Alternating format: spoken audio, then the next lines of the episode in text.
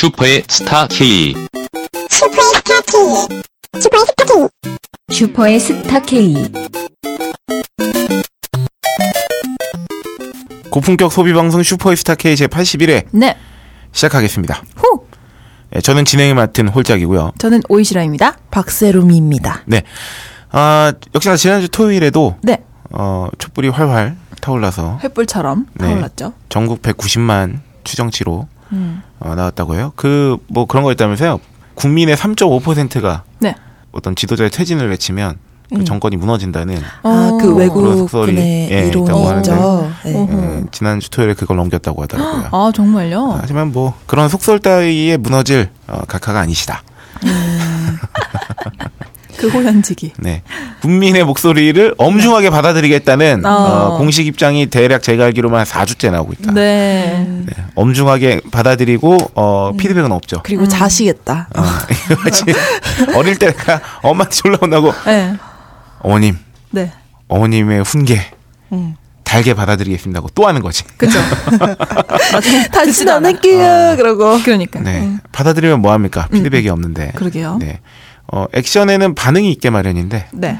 어, 그런 게 없는 걸 보아하니 뭐 기대도 안 했지만 네. 그렇죠. 그런 한 주를 보냈습니다. 아유, 그에 반해서 비교하긴 못하지만 네. 우리 슈스케는 굉장히 피드백이 좋습니다. 아, 지난주에 그렇습니다. 바로 야, 피드백 했잖아요. 야, 카카와 다 비교해서 저기 할 수는 없다. 아, 아, 그렇다. 비교 대상이 너무 너무, 극이- 구려요. 극이시니까 네, 하지만 저희가 속도 감히- 면에서는 음, 피드백은 가히 빠르다. 그렇습니다. 네. 음, 뭐 지난 한 주라고 해봤자 녹음일로 한 3, 4일밖에 안 지나가지고 그렇죠. 네. 지금 굉장히 뒤에 봤어요. 주말 뒤에 바로 녹음이네요. 네. 저희가. 음. 그래서 그 사이에 얼마나 많은 간증을 했을지 음. 소비가 있었을지 네. 어, 일단 우리 박세롬이부터 한번 지난 며칠간의 소비 간증 한번 들어보겠습니다. 아, 지금 이제 겨울이잖아요. 그쵸. 저는 겨울이 진짜 좋은 이유 중에 하나가 네. 군고구마를 잘 아. 사 먹을 수 있다는 거거든요. 군고구마 군밤. 이제 여름에 못 먹는 건 아니지만 안 팔죠. 맛이 잘. 안 나죠. 그리고. 그쵸, 바깥에서. 바깥에서 잘 안 팔잖아요. 네, 그렇죠. 아우, 그래가지고 제가 군고구마 사 먹는 걸 되게 좋아하는데, 네. 그 전에는 집에서도 종종 잘 해 먹었어요. 근데 이제 오. 아예 집에서 뭔가 조리와 손을 놓다 보니까 네. 밖에서 사 먹자 파가 됐는데, 음, 음. 그래서 저희 동네 군고구마 보니까, 음, 지하철역 앞에 보면 맨날 파세요. 오. 그래서 거기에서 또 5천 원 주면은 되게 많이 주세요. 오. 다섯 여섯 개 넣어서 주시거든요. 음. 근데 그게 진짜 맛있어요. 그 왜 가격 괜찮다. 그 구우면은 네. 그 진물이 나와가지고 그렇죠. 단물이 맞아, 맞아, 맞아. 그 부분 너무 맛있잖아요. 맞아요. 그렇죠. 그리고 군고구마 이렇게 그런 걸 먹다 보면은 꼴딱꼴딱 막 음, 너무 목이 막혀서 기침이 한 번 탁 나오면은 군 고구마의 그 분출물이 그 나올 정도로 목 막힘을 되게 좋아하거든요. 어. 제가 이제 박세롬이는 모든 표현이 다 적나라한 것 같아요. 목 막힘을 좋아하는. 적나라하다는 의외인데? 말이 딱 적, 정확하다. 어, 어. 모르겠어요. 저는 그, 왜 독특하다. 정말로 막 극한에서 뭔가 먹는 물 한 모금 이런 게 음. 좋아요. 어. 그래야지 뭔가 최고조로 네, 네. 맛있는 걸 느낄 수 있잖아요. 어. 그래서 옛날에는 왜밤 급식 같은 거 먹을 때도 예, 예. 맛있는 반찬을 맨 마지막에 놔뒀어요. 아, 그 저도, 맨 저도. 마지막 아, 한, 저도 약간 그런 주의예요. 네, 저도. 한 숟갈을 제일 맛있게 먹으려고 음. 네, 제일 네. 맛있는 조합으로 딱 남겨놓고 맨 네. 마지막에 먹는 한 숟갈에 뭐 소세지랑 김치랑 이래서 딱 네. 올려서 마지막 숟갈을 맛있게 먹었었는데 예, 예. 이제는 조금 바뀐 것 같아요. 맞아, 맞아. 경제적인 효과에 의해서 왜 최대 만족을 보려면은 맨 처음에 맛있는 걸 먹어야 되잖아요. 가장 음. 어. 배고플 때. 맞아요. 아, 그렇구나. 네. 어쨌든 조금 바뀌긴 어쨌든 네. 그래서 군고구마를 잘 사 먹는데 네. 제가 편의점에 보니까 군고구마가 요새 팔더라고요. 편의점에. 예. 그 이거를 처음에 어디서 발견을 했냐면은 네. 요새 주말마다 이제 촛불 집회를 나가면은 네. 테라로사 있는 그 건물이 있어요. 네. 어, 저 간판이 대사관 기억나요. 경복궁 쪽에. 예, 아, 미국 대사관 뒤쪽에 네. 보면은 네네네, 그쪽에. 그 저기 그 뭐야 저기 트윈트리 타워인가 그 어, 근처일 맞아요. 거예요. 네. 저기 뭡니까 빌딩 뒤 건너서. 앞에 가 뭐 웨딩홀 있는 쪽에. 맞아요. 대림 네. 빌딩 있는 네네네. 거기에 테라로사 그 트윈 타워 바로 옆에 세븐일레븐이 있는데 네. 거기에 군고구마를 팔아요. 직접 음. 구워요? 거기서? 네, 거기에 굽는 어. 기계 같은 보통 세븐일레븐은 오. 조리 도구가 안에 막 있잖아요. 엄청 많아요. 맞아요. 튀김기도 있고. 막. 네. 네네네. 그래가지고 거기서 이제 집회 끝나고 맨날 집에 갈 때 사 먹거든요 어, 요새. 그랬는데 이제 저희 동네 집 바로 앞에 편의점에서도 군고구마를 파는 거예요. 예, 예, 예. 원래 세븐일레븐이나 편의점들 다 가맹이 많잖아요. 네네. 그래서 모든 편의점에 똑같은 상품이 팔지 않잖아요. 그쵸, 가맹점마다 다 다르잖아. 개인 사업자다 보니까. 네네. 그래서 저희 집 앞에 편의점에서는 그 에어 튀김기 뭐죠? 기름 없이 아, 튀기는 에어프라이어. 거기서 많은 거를 조리해가지고 많이 어? 파셨었는데 오. 이제 거기서 지금 이렇게 조리해서 파시는 것 같더라고요. 군고구마도. 어, 네. 아, 그 되는구나. 네, 그래가지고 그거는 기계의 한계가 있다 보니까 조그마한 고구마 위주로 해가지고 어. 막두 개에 천원 이렇게 해서 파셨거든요. 어. 그랬는데 이제 편의점 사장님께서 이제 군고구마 기계가 들어와서 한 개에 1,500원 해가지고 되게 큰 알로 팔 거다 이러면서 어. 막 하시는데 홍보하셨어. 예, 그러면서 막 설명해 주시면서 많이 드릴게요 그러면서 네. 3,000원치를 얼마 전에 샀는데 네. 아, 진짜 봉지 두 봉지 가득히 주셔가지고 아니 어. 뭐 이렇게 많이 주셔 싶었을 정도로 그럼 얼마 정도면 다 먹습니까?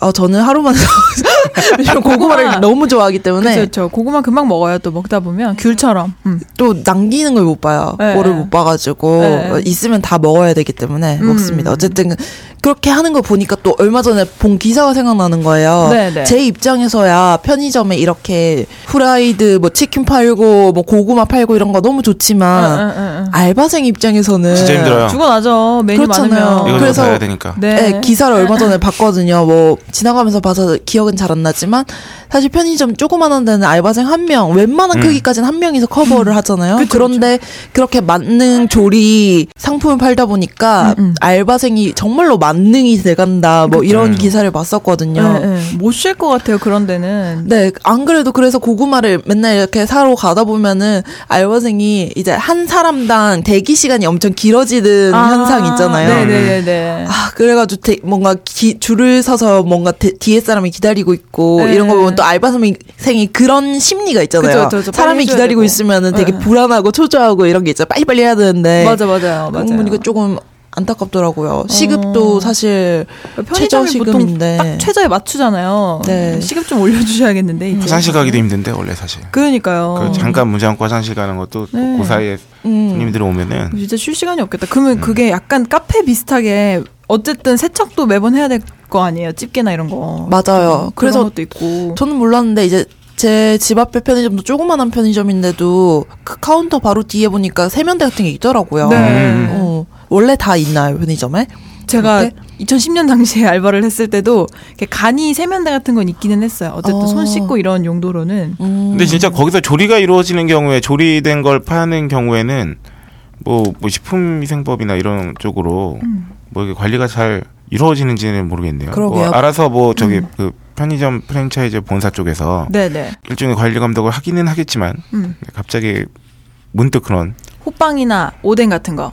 요새 많이 파는 네. 야 거. 요새 막 그 세븐일레븐 같은 경우는 진짜 막 닭다리도 튀기고 하기 때문에 네, 네. 보건증이 필요할 것 같아요. 네 네네 네, 보건증은 뭐 요새 다 필수. 그죠 그 GS25나 CU는 아직 전지점에 다 보급이 네. 안된 것 같은데 세븐일레븐에는 전지점에 그 커피 머신도 다 보급이 돼가지고 오. 커피도 그것도 이제 다 뽑아서 줘야 되잖아요. 네, 네, 네. 아휴, 무슨 카페에 무슨 거의 반 분식점에 뭐 이렇게 네, 돼 네, 버리니까 그러니까요. 네. 저 입장에서야 편하지만 알바생분이 정말 음. 힘들겠다라는 걸 느끼는 맞아, 맞아. 요즘이에요. 음. 네. 네. 음, 그런가 그렇습니다. 하면 네.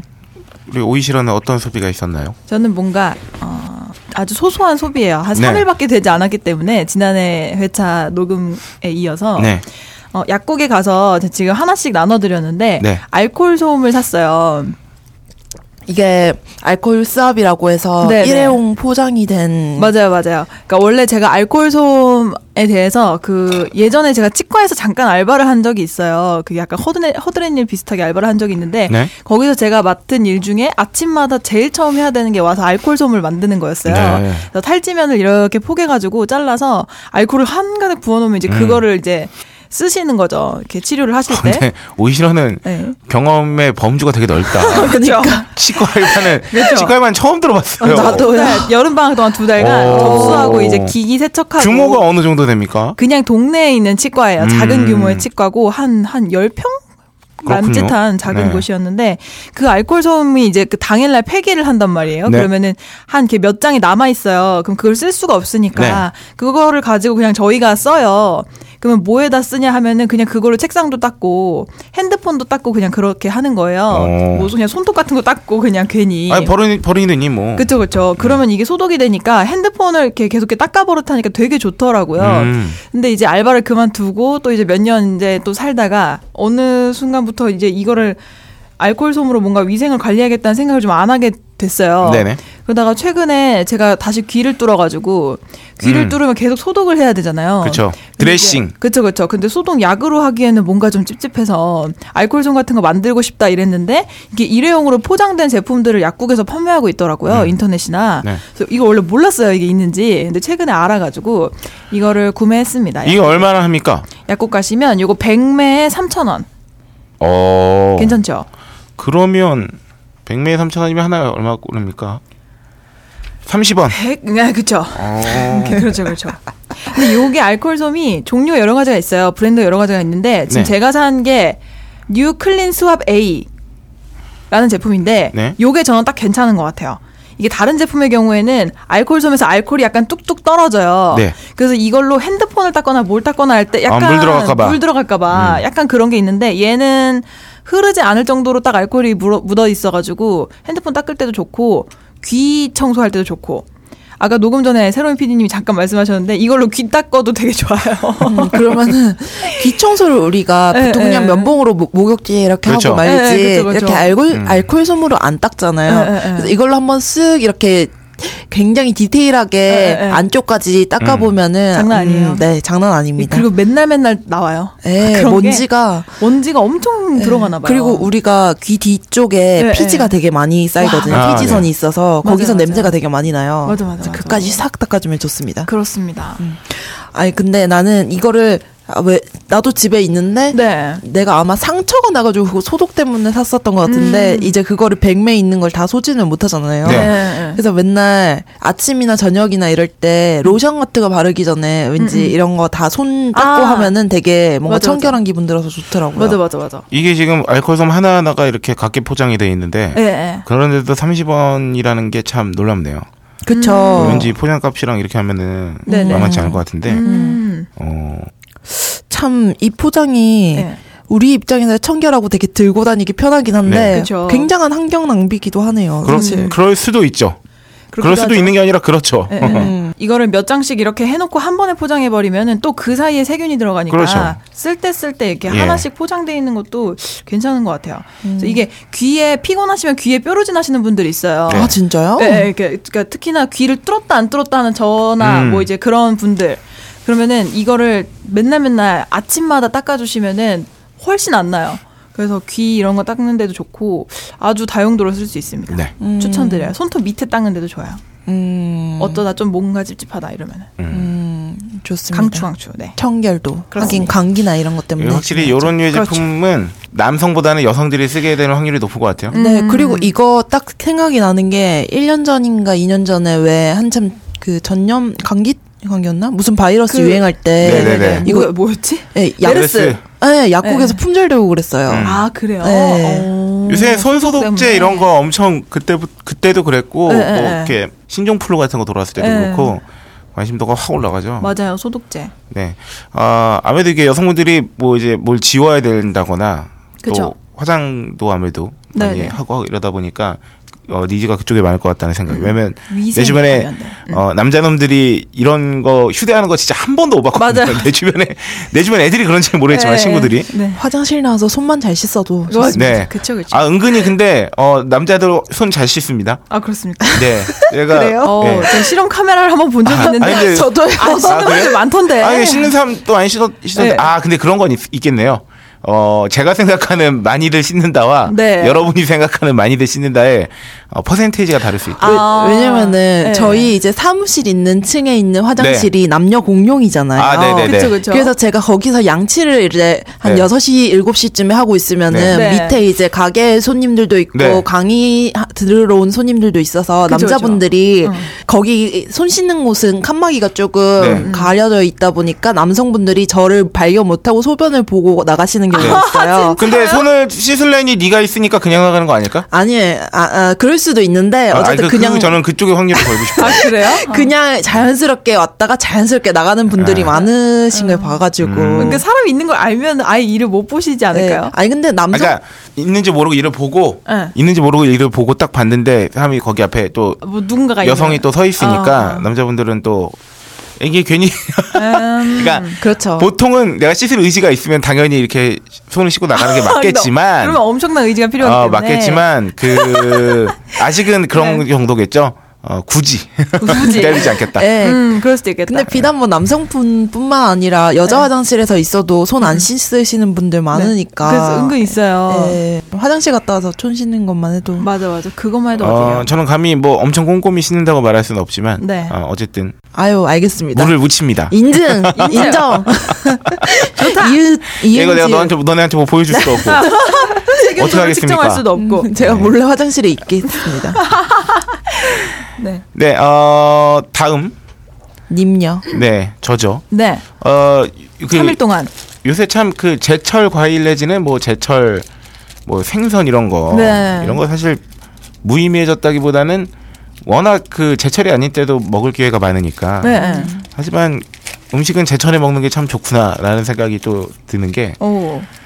어, 요새가 딱 그 날이 추워지고 요때가 딱 방어철입니다. 방어. 아 먹고 네. 싶다 진짜. 방어의 계절입니다. 방어가 방어. 민물 생선인가요? 아니죠 바다에서 있죠. 바다 생선인가요? 어, 약간 오. 어, 느낌상 참치랑 약간 비슷해요. 오. 대방어 같은 경우는 살이 그렇구나. 아주 약간 기름지고 고소한. 오. 근데 방어가 한 11월 지나서 이제 좀 추워지면은 네. 철이에요. 오호. 어 기가 막힙니다. 어. 어, 이때 먹는 방어는 어 그냥 넘어가서는 안 돼. 그래요? 저는 개인적으로 가을 전어도 맛있지만 네. 저는 요 추울 때 먹는 제철 방어가 아 방어 짱이죠. 음, 방어 이 제철에 먹는 방어는 제 개인적으로는 네. 참치보다 맛있어요. 물론 제가 비싼 참치를 못 먹어봐서 그런 걸 수도 있겠지만 와. 저도 동감합니다. 음, 굉장히 지방이. 고소하고요. 음. 그 예. 그러니까 느끼하지만은 않아요. 오히려 그래요? 제철에 먹으면 고소한 맛이 많이 올라와 있고. 음. 근데 제가 생알못이라서 네. 전어가 기름이 많다는 거는 들었어요. 네. 그 방어도 약간 그런 건가요? 아 근데 방어는 진짜 참치 같아요. 아, 그래요? 두꺼운 살 대방어 두껍게 썰면은 오. 어. 제 주변에 회를 잘 못 먹는 사람들도 이 제철 방어만큼은 그래도 입문용으로 좋아요. 입문용으로 오. 왜냐면 그 무난하군요. 일반적인 회와는 또 다른 음. 아 진짜 맛있습니다. 아우. 이 제철 방어를 제가 지난 주말에 네. 아 드셨어요? 아, 일요일 날 어. 어, 제가 노량진까지 가서 이 야. 사왔죠.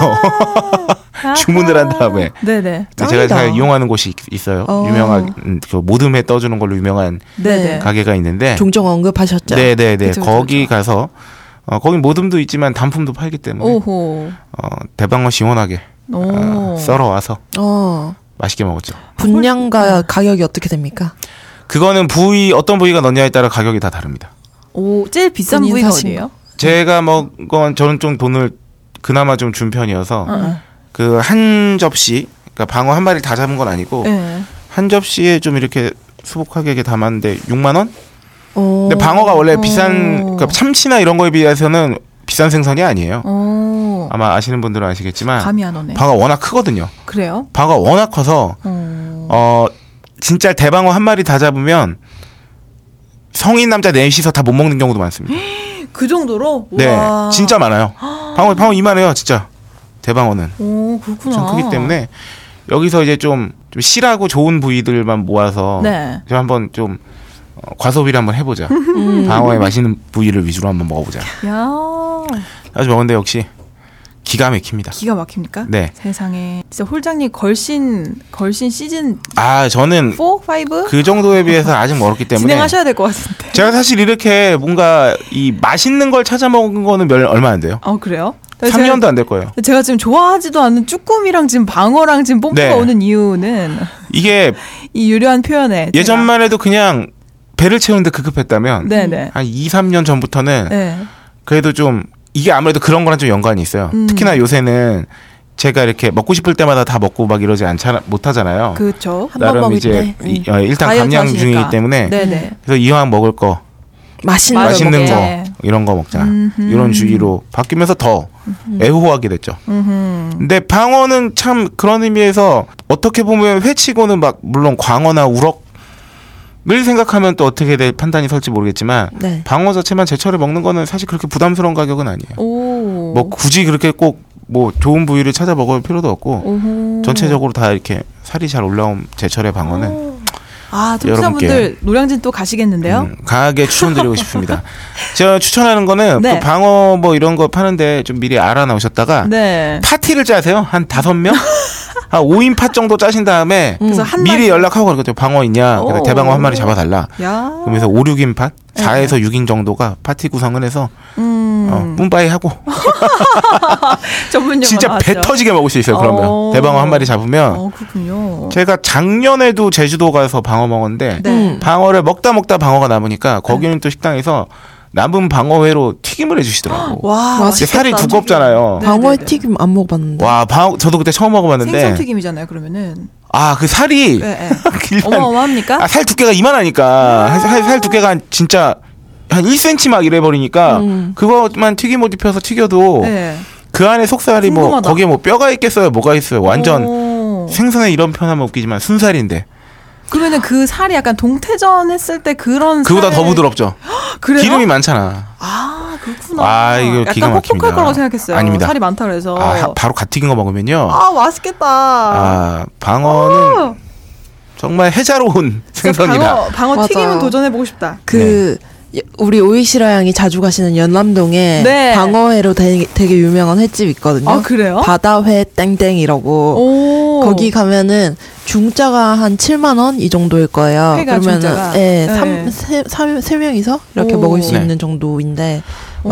그래서 그 이제 어떻게 보면은 좀 수산시장 같은 데서 떼먹는 게좀 어, 쌀 수 있습니다. 그나마. 음. 그렇구나. 아무래도 이제 한번 딱 거쳐서 이제 횟집이나 이런 데서 먹으면은 네. 거기에서 나오는 이제 일종의 밑반찬들 음. 흔히 스키다시라고 하죠. 네네. 이런 거나 뭐, 뭐 등등에 대해서 가격에 영향을 받을 수 있는데 어쨌든 뭐 참치랑 되게 어떻게 보면 유사한데 음. 가격 차이가 나죠. 물론 음. 냉동 참치 이런 건 싼 것도 많지만 오호. 여튼 여러분 어, 날이 추워졌을 땐 방어를 꼭 기억해 주세요. 그거 방어 철입니다. 네. 떠서 캠핑 가고 싶네요. 네. 어, 지난주에 나- 아, 캠핑. 산에 산에서 회 먹기. 네. 네네. 아또 먹고 싶습니다. 네, 한번 먹으러 가요, 우리. 네. 아, 거기에- 도전을 한번. 아, 진짜 따뜻한 사케 생각나네요, 네. 지금 오, 갑자기. 그러면 점심 때 저희 툭툭 갔다가 태국 먹고, 네, 그쵸. 저녁에 회 먹고. 괜찮다. 방어 좋습니다. 네. 네. 네. 아 수빈이는 여기까지로 하고 네. 어 다음으로 바로 네. 빠밤. 빠밤. 오늘은 어 굉장히 특별한 회차입니다. 오늘은 모든 간만에 것이 들어왔죠? 생략된. 네. 이번이야말로 저희가 일종의 어 기사 모음, 그렇죠. 이슈 모음 특집으로 마련했어요. 네, 이슈 리포트. 그러고 보면 거의 이 저희가 방송을 하면서 말이죠. 네. 소비 간증 이후에 바로 본콘으로 넘어오는 경우가 거의 없죠. 거의, 거의 없죠. 거의 없- 없다고 볼수 거의 있죠. 없습니다. 아, 이렇게 빨리 뭔가 네. 진입한 적이 거의 없죠, 정말로. 네. 야. 오늘은 특별히 왜냐면 컴팩트한데? 이슈 리포트 특집이기 때문에 네. 여기가 요새 올라오는 어좀 주목할 만한 네. 소비 관련 단신 내지 그러니까요. 기사들을 좋습니다. 어, 이번 회차로 똘똘 뭉쳐서 한번 엮어봤습니다. 왜 그러냐? 네. 여러분들께서 음. 요새 너무 재밌는 일들이 많으니까 다른 네. 소식들을 음. 잘안 보실 경우가 많거든요. 아, 그렇죠. 아, 그렇죠. 그렇기 때문에 저희가 대신 봐드립니다. 아, 역시 고품격이야, 우리는. 조금 찔리네요. 아, 네. 그래서 네. 오늘은 청취자 의견도 아마 생략을 하고 네. 진행을 할 것 같습니다. 네, 더 많이 올려주세요, 여러분. 네, 청취자 의견은 다음 음, 다음 방송에 많이 안 쌓였다. 어, 많이 쌓이면 다음 주에는 뭐 또 청취자 후기 네. 특집이 될 수도 있겠죠. 네. 그- 그렇게까지 좀 쌓여, 쌓였 으면 아, 이렇게 한해 한 그런 해가 바람을 해봅니다. 네. 아, 첫 번째 뉴스입니다. 네. TV 홈쇼핑 영업 이익률이 백화점이나 마트보다 높은 이유. 오. 우리가 가만히 생각해 보면 네. 백화점이나 마트보다 홈쇼핑 이익률이 높은 게 당연하면서도 어 왜지라고 한번 생각을 해볼 만한데 그렇죠. 여기서 재밌는 건 말이죠. 네. 우리나라 홈쇼핑 이익률이 15.5%예요. 15.5%. 오. 네. 사실 딴 게 어, 느 정도인지 몰라가지고 가늠이 안 되는데요. 이게 언제 기준인가요? 네, 2011년부터 15년까지 작년까지. 아, 네. 5년간. 2011년부터 시, 자, 어, 작년 2015년까지 5개년 평균을 봤던 건데요. 네네. 어, 일단 홈쇼핑 15.5%인데 아, 제조업이 5.4%입니다. 아이고. 자, 어, 제가 참 마음이 아프게 딱 이런 지점이에요. 음. 그리고 서비스업이 3.7%인데 서비스. 서비스업이 사실은 가장 자재나 이런 게 덜 드는 직종 아닌가요? 네, 되게 이게 서비스업 같은 경우도 그러니까 우리나라가 약간 공임 저번에도 한번 말씀드린 것 진짜 같은데 사람값이 공임이든가 참- 공임이라든가 이제 기술에 대한 그 네. 이런 것들이 좀 많이 낮아요. 아이고. 이게 보면은 탑2가 네. 홈쇼핑하고 백화점이에요. 음. 백화점이 10.8%고 그렇습니다. 아, 제조업이 5.4%인데 종합 도소매업이 5.3%, 음. 대형마트가 4.9%예요. 대형마트 되게 낮네요. 그나마 그래도 제가 개인적으로 생각하기에는 제조업이 5.4%인데 유통업이 제조업과 비슷하거나 다 높아버리는 건 네. 이건 좀 문제가 있다. 음. 라는 생각이 들고요. 대형마트가 생각보다 백화점이나 종합 도소매업보다 낮게 보이는 건요. 저번에 저희가 예전 방송에서 다뤘지만 네. 이익률로 장사를 하는 데가 아니잖아요. 대형마트가. 아, 그때 말씀 들으셨죠. 아, 그렇죠, 그렇죠. 돈의 회전, 그렇죠, 그렇죠. 지대 어, 이런 것들이 개입을 많이 그렇군요. 하기 때문에 그래가지고 대형마트는 늘 우리보다 더 싼 데 있으면 나와 바로 이제 하는 거고 음. 그리고 대형마트의 낮은 마진율과 더불어 대형마트는 이 제조업체들에게도 어쨌든 간에 그 아주 박한 마진율이 강요될 수밖에 없고 음. 뭐 이런 현실이죠. 음. 여튼 네. 어 근데 해외 홈쇼핑이 6.9%라는 거예요. 영업이익률이. 해외 홈쇼핑? 네. 해외 홈쇼핑이 있어요? 그러니까 이제 국외에 국외? 예. 를 말하는 어. 거겠죠. 아니면은 왜 네. 우리 나라 홈쇼핑 중에서 한막 70몇 번대 보면은 있는 그런 아 여기서 아. 말하는 해외 홈쇼핑은 미국 홈쇼핑이에요. 아, 그런가요? 아, 그래요? 네, 여기 어. 기사 본문에 보시면요. 음. 해외 가로치고 미국 홈쇼핑은 6.9%로 음. 국내 TV 홈쇼핑의 영업, 영업이익률과 최소 4.7에서 최대 10.6%까지 차이가. 어, 그러네요. 그러네. 엄청나게 차이 나네. 두 배 이상이네요. 네. 어머, 어머. 그러니까 한국 소비자단체 협의회에서 이제 그 발표한 자료인데요. 네. 어, TV 홈쇼핑의 높은 이익률은 과도한 판매 수수료에 기인하고 있다고. 네. 이거 한번 다뤘었잖아요. 막 35에서 45%막 이렇게 그렇죠. 한다고. 거기에 또 중요한 거는 판매가 부진했을 경우에 리스크까지도 다 이제 음. 어, 판매- 제조업체, 네. 판매처가 부담을 해야 되기 때문에 네, 네. 이게 참 논하는 장사 아닙니까? 그렇습니다. 이익률이 이 정도면 네. 완전 논하는 장사죠. 아예 이 딱요 표만 보면은 어 호롤 단신 음, 호홀 그리고- 호홀 어, 단신. 호롤 단신에 호롤 단신. 어 그리고 어, 사실 호롤 단신 이럴 때 쓰는 분이 아니- 아닙니다만 그리고 어 이거는 넘사벽이에요 넘사벽. 그렇죠, 그렇죠. 어, 돋보입니다. 음. 낭중지주. 도 적절한 표현은 아니지만 군계 일학. 예, 군계이라 그래 그게 좋겠네요. 네. 군계이라 아주 돋보여요. 음. 어, 판매 수수료는 여기서 뭘 말하냐면요. 네네. 회사 또는 개인이 판매를 알선해주고 그 대가로 판매 금액의 일부를 보상으로 받는 금액인데, 음. 아, 중요한 건 이 일부가 너무 일부가 아니라는 거예요. 그렇죠. 거의 전부. 어, 판매 수수료 지급하는 금액의 평균이 판매 금액의 보통 한 31.8%에 달하고 있다고. 아이고 원가보다 네. 정말 이러면은 마진 뭐 거의 남지도 않겠다. 그렇죠. 지금 우리나라 제조업 마진율이 떨어지는 이유 중에 하나는 그 유통 단계에서의 어떤 과도한 일종의 횡포나 내지는 음. 좀 스- 스무스하게 말해서 네. 압박 음. 압박. 이런 것들이 압박 이런 게 좀 크다. push push. 그렇군요. 라고 볼 수 있겠죠. 근데 네. 또 여기를 안 거치면은 판매 루트를 확보하기가 너무 어려워요. 맞아요, 맞아요. 결국은 지금은 남의 깔때기를 빌리지 않고서 직접 판매를 하는 건 음, 음. 쉽지 않은 일이기 때문에 그래서 한번 이제 홈쇼핑으로 브랜드라도 좀 알리고 네. 뭐 나중에 다른 곳에서 본격적으로 팔, 팔던지 이런 네. 식으로 하실 수밖에 없겠네요. 그렇죠. 뭐 늘 이런 방 이런 기사의 끝에는 음. 강조가 하- 강조가 되죠. 뭐. 뭐 TV 홈쇼핑사의 판매 수수료와 송출 수수료를 인하해서 중소납품 기업의 수수료 부담을 최소화하고 뭐뭐 상품의 판매 가격 인하에 품질을 높일 수 있도록 유도해 소비자 후생을 증가시켜야 한다고 강조했다고 하는데 음. 어, 보통 이렇게 좋은 말이 많으면 어, 이뤄질 가능성이 떨어집니다. 힘들어요. 그렇군요. 네. 그 사실 이게 바로 막 조금 없어지긴 힘들잖아요. 낮춰지긴 힘드니까. 네. 그렇다면은 왜 홈쇼핑도 점점 안전지향적으로 가가지고 네. 잘 팔리는 상품들을 좀 홈쇼핑에서 파는 경우가 많아졌잖아요. 맞아요, 옛날에는 맞아요. 조금 그래도 홈쇼핑에서 나름의 상품을 좀 발굴하는 그런 게 있었더라면은 요새 상품 워낙 많고 네, 네, 그러니까 네. 홈쇼핑사들끼리 경쟁하기 위해서 좋은 상품을 소싱하려고 노력하는 것도 노력하는 거지만 네.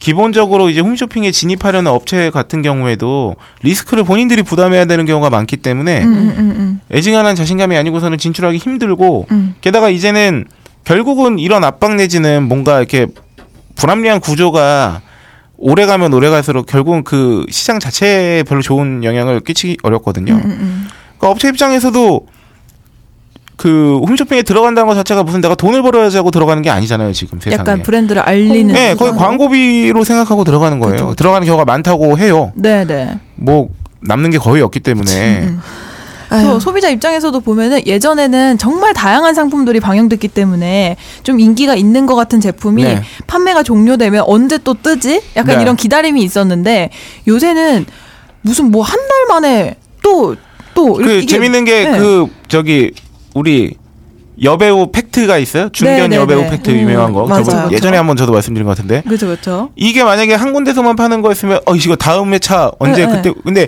그 홈쇼핑에서는 앞으로 두 달 내에 뭐 만나 만나볼 수 있- 다음까지 뭐 근데 그렇게 네. 얘기하잖아요. 네. 어옆 홈쇼핑에서 네. 또 다음 또 주에 아, 팔고 그- 있어요. 그러니까요. 네, 그런 경우가 많죠. 그래서 오히려 그 브랜드 자체도 별로 희소하게 보이지 않는 그래서 저 광고 카피가 대단하다는 저 광고 카피도 진짜일까? 약간 신뢰도가 낮아지는 그런 효과도 있는 거, 네, 있는 것 같아요. 게다가 약간 시장이 음, 다른 거랑 비슷하게 왜 뭐 예를 들면은 어 그 마트에서 PB 상품 내놓은 거랑 비슷하게 홈쇼핑에서도 그냥 네. 자기들만의 것을 내놓으려고 음, 음. 자기들이랑 브랜드랑 협작해서 음, 음, 음. 자체 상품 많이 내놓고 그런 맞아요. 식으로 가더라고요. 음, 뭐. 음, 음. 무슨 쇼핑 단독 막 이런 거. 음. 그쵸, 그쵸. 음. 단독 계약 막 이러면서. 음.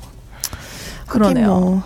하긴 뭐, 홈쇼핑은 참 네. 어떻게 해야 될지 모르겠어요 정말로. 음. 홈쇼핑은 여전히 그래도 막 진짜 일종의 생물처럼 어, 여기저기로 뻗어나가고 있죠. 그 왜 이후에 소개해드리겠습니다만. 네. 어, 이제 한 2년 후면은 홈쇼핑에서 자동차를 판다 그러잖아요. 어, 그쵸. 네. 뭐 리스나 어. 렌탈이 아니라 자동차를 팔 수 있기 때문에 음. 네. 어, 그래서 소개하면 돼 있다가. 지금 안 팔아요 아직은. 지금은 레, 리스나 렌탈을 파는 거고 아. 자동차를 직접 파는 거죠. 아예 그냥 새. 차를. 어. 그럼 야외에서 촬영하시려나? 그러니까 아, 실제로 리스 렌탈 같은 경우는 바깥에다 차 깔아놓고 막 후, 이렇게 조명 때려가지고 하기도 하고 이러는데 오. 그것 때문에 지금 그 지금은 자동차 영업은 거의 다 세일즈맨을 거쳐서 하지 않습니까? 그쵸. 자동차, 네네. 자동차 영업사원을 이제 홈쇼핑에서 팔게 되면 또 어떤 지각 변동이 일어나게 될지 모르죠. 어, 음. 홈쇼핑에서 본 재밌는 상품 같은 거 있으셨어요? 저 옛날에 그 보니까 이민 상품. 네, 이거는 홈쇼핑 어, 얘기 나올. 때 빠지지 않는 어. 그 그거 되게 오. 웃겼던 것 같아요. 컨텐츠죠. 네. 저는 그거 그 인테리어 업체에서 판매를 했는데 처음엔 이게 뭘 파는 건지 이해가 안 가가지고 음. 제가 계속 봤어요. 그냥 채널 돌리다가 네.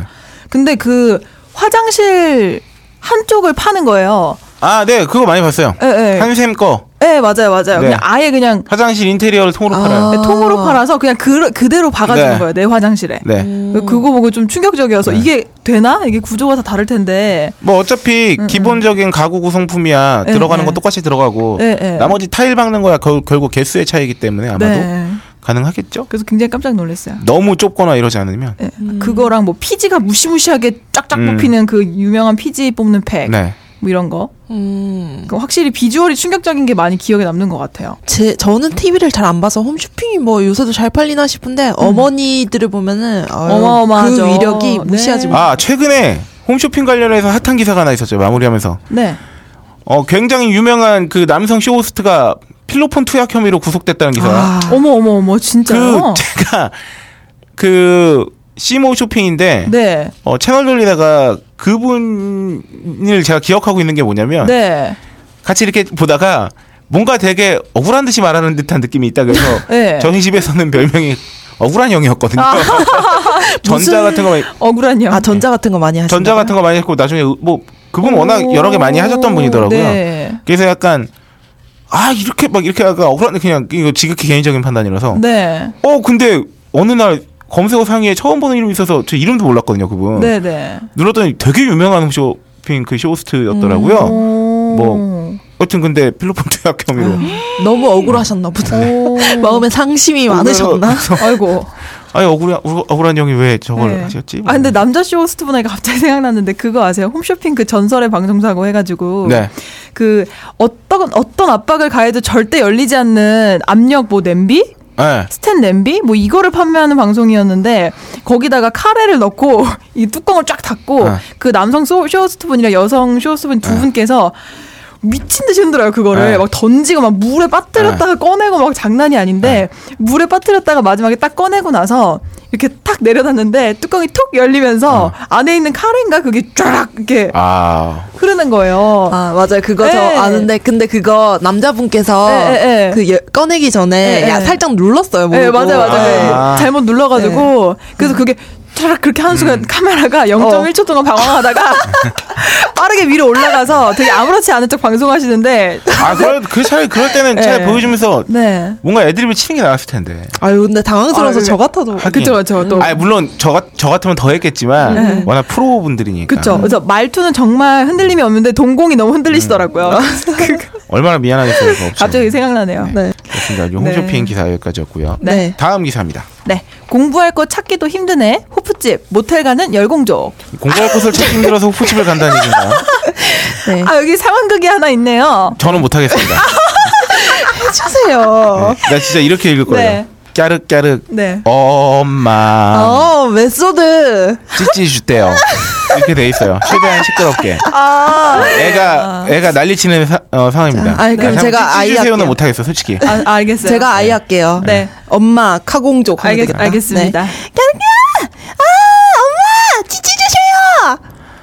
어? 이건 이건 메소드인가요?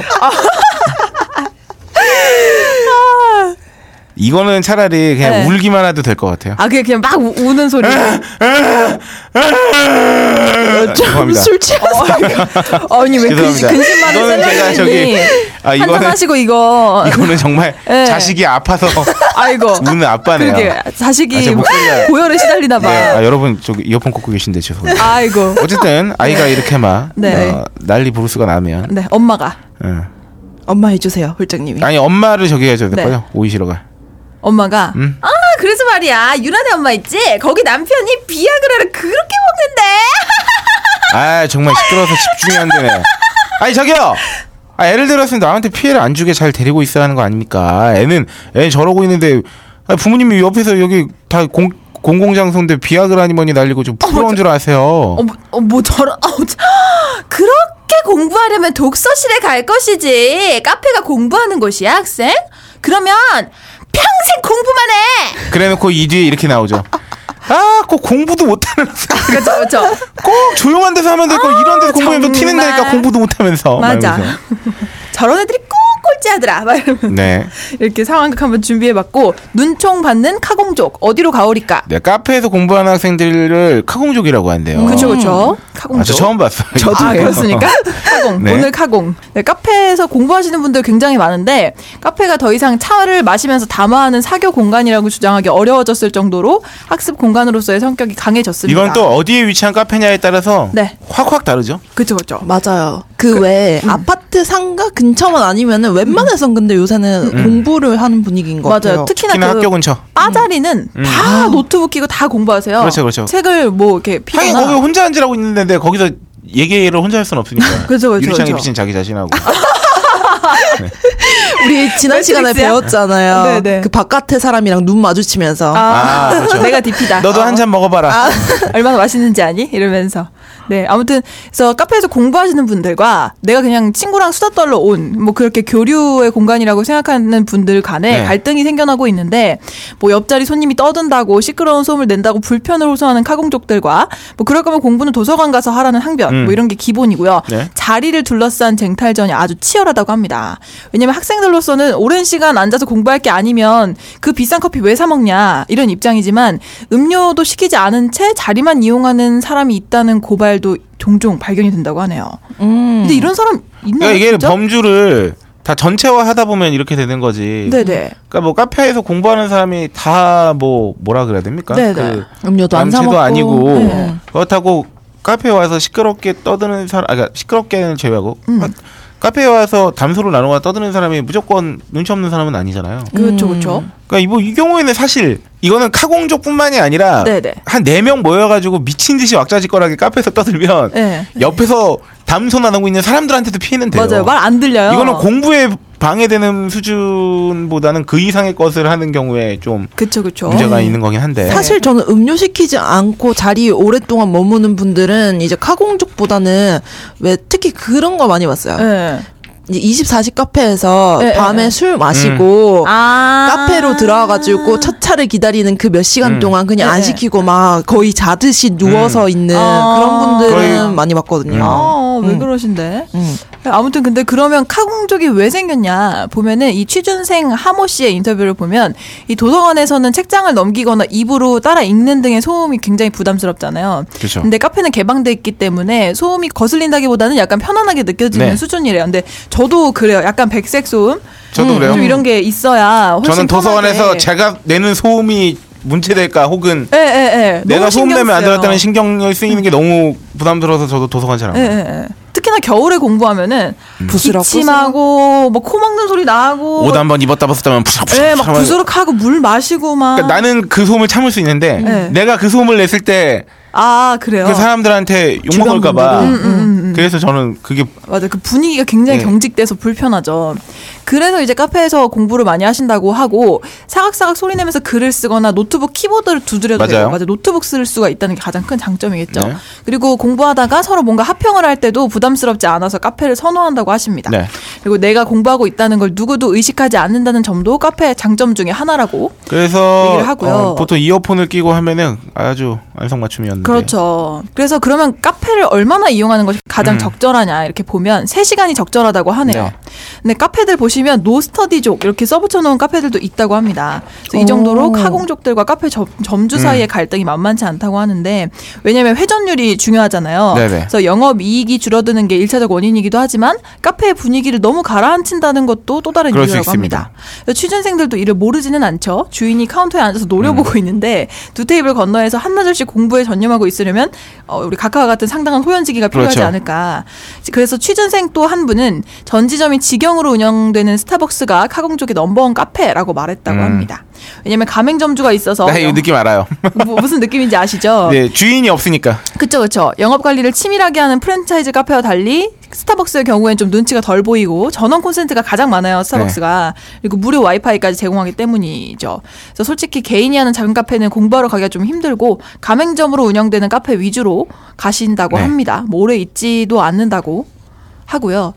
음. 맞아요. 그리고 저 같은 경우에는 카페 가서 공부를 해도 네. 만약에 진짜로 3시간이 적정 시간 같은 게 네. 3시간 지나면 배가 고파 와요. 맞아요. 그리고, 그래서 그리고 배겨 엉덩이 배겨 뭐 여기서 일어나야 3시간 돼. 이후부터 뭔가 달라지는 게밥 네. 먹고 다시 오는 분들이 계시다는 거예요. 이게 자리만 타는. 사람도 있어요. 예. 아, 저 되게 많이 봤어요. 그런 경우가 있다 그러더라고요. 그러니까 되게 많이 봤습니다. 이 3시간이 넘어가면서 뭔가 저기가 되는 것 같아. 제 심지어 백화점에서 친구들이랑 카페에서 얘기하고 있는데 친, 아, 사람 한 명이 옆에 앉아 있었는데 친구가 왔어요. 그 사람의 친구가. 네. 그때 같이 그 가방을 놓고 나가더라고요. 설마 밥 먹고 오는 건 아니겠지? 잠깐 뭐 둘러보고 음. 오는 거겠지? 했는데 저희가 한 1시간 반 있다 나갔거든요. 그 저희 거의 나갈 때 왔어요. 근데 얘가 이게 약간 호연지기가 호연지기 대단한 거야. 진짜 어, 멋있는 나는 것 내가 막. 누가 가져갈까봐 그렇게 못하겠거든요. 네. 음. 거기에 뭐 그 밑에 기사까지 좀 정리해서 말씀드리면 그래서 뭐 스타벅스도 나름 노력하는 게 이제 1인석 배치를 늘린다거나 네, 오히려 우호적이네요. 뭐 이런 스타벅스는. 식으로 한다. 그러니까 이게 사실 어느 한쪽만 딱 꺾기가 힘들어요. 그쵸 그쵸. 네. 어, 제 개인적인 경험으로는 저도 취준생 시절이나 뭐 이럴 때 집 앞에 카페 이용 잘 했는데 네.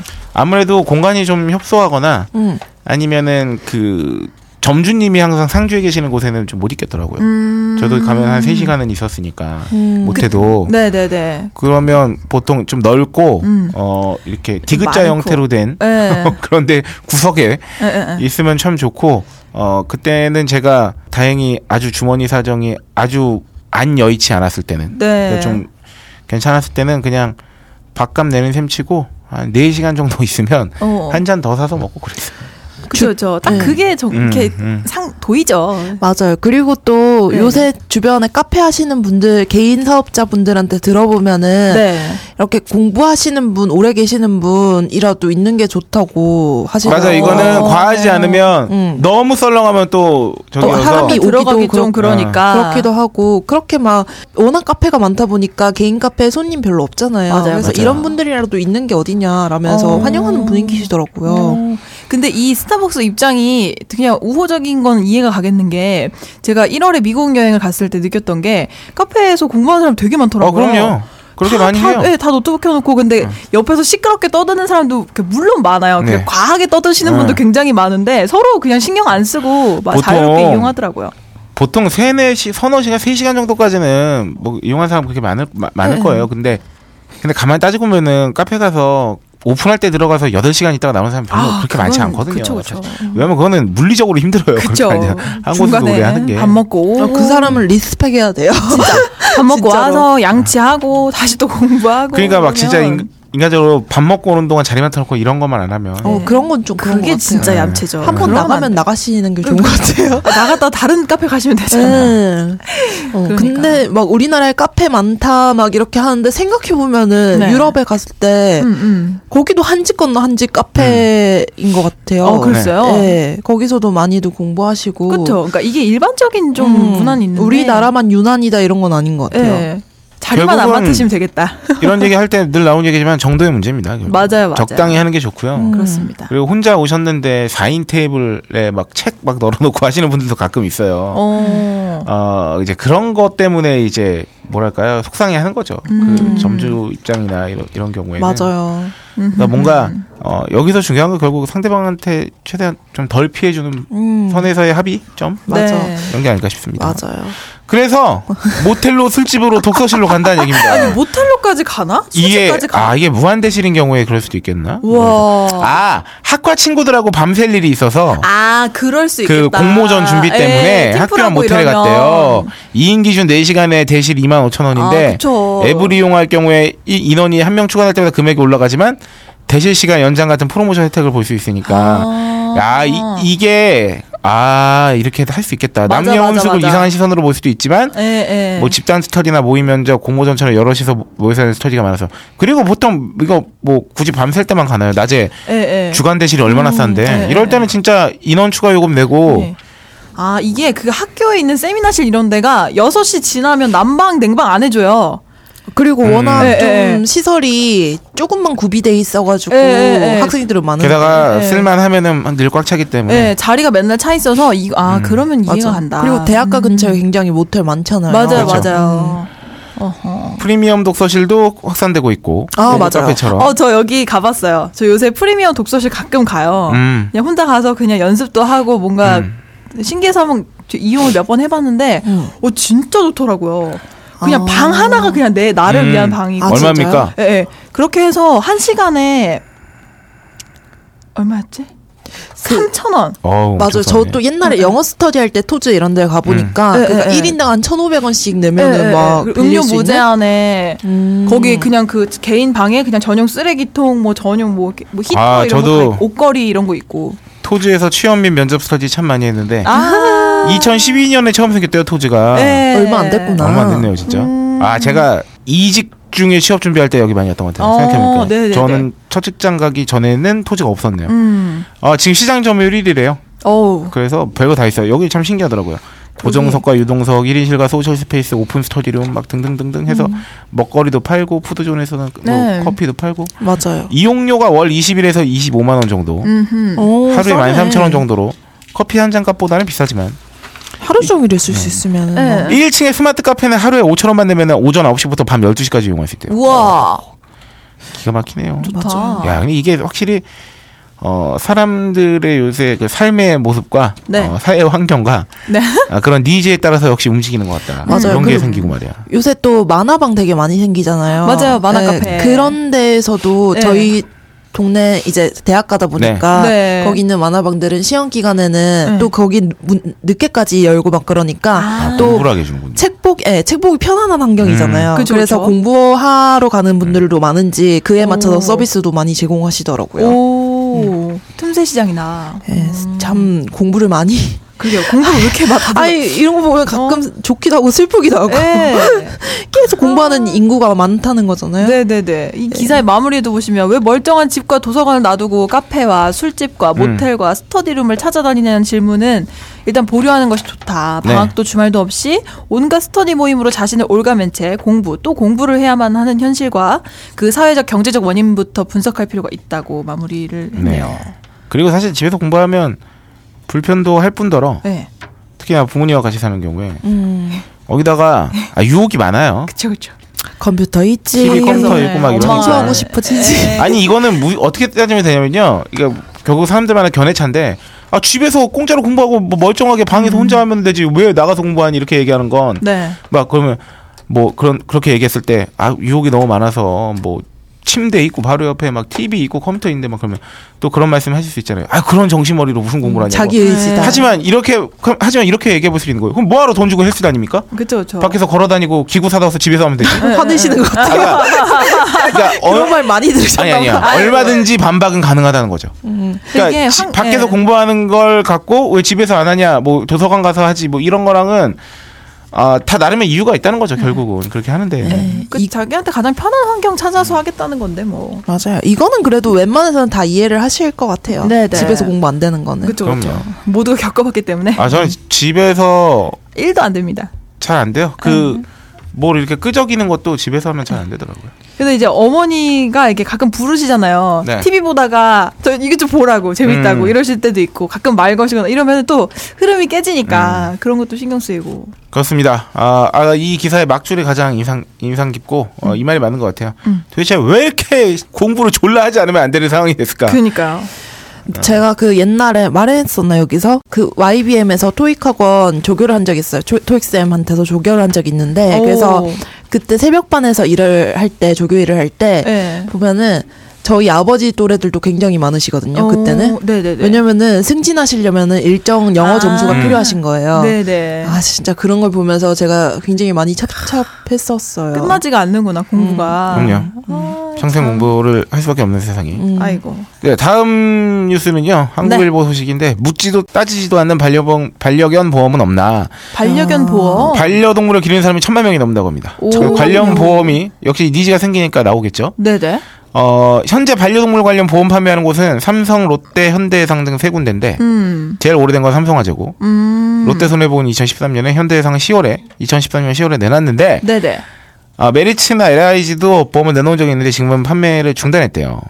근데 어. 보험사들 관련 상품 판매 실력은 생각보다 저조하답니다. 저조하다고요. 예. 그러니까 천만이잖아요. 반려동물 기르는 분들이. 음. 근데 삼성화재 지난해 판매 건수가 1016건이래요. 아니 천만이면은 네. 사실 아기 인구랑 비슷할 것 같은데 거의 애기보다 많다고 봐야죠. 네, 아. 근데 이 정도밖에 안 되네. 그리고 올 상반기에도 572건 정도밖에 안 되고 롯데보내 손해보험도 2013년 판매 실적이 600여 건인데 네. 올해는 9월 말 기준으로 450여 건이래요. 그러니까 이야 오. 장사가 안 되네. 거의 안 된다는 얘기죠. 네, 진짜 안 팔린다. 네. 일단 그 왜 안 드냐 음, 음. 가입 조건이 졸라 까다롭대요. 그리고 혜택은 안- 별로 안 크대요. 그럴 수밖에 없죠. 음, 역시 아무래도. 보험은 방어적이야. 우선 반려동물 연령 제한이 걸림, 걸림돌인데 연령 제한. 국내 반려견의 경우 7세 이상 노령견 비율이 30%로 추정된다고. 저번에 업다님 말씀 나오실 때 말씀하셨잖아요. 나오셨을 때 네.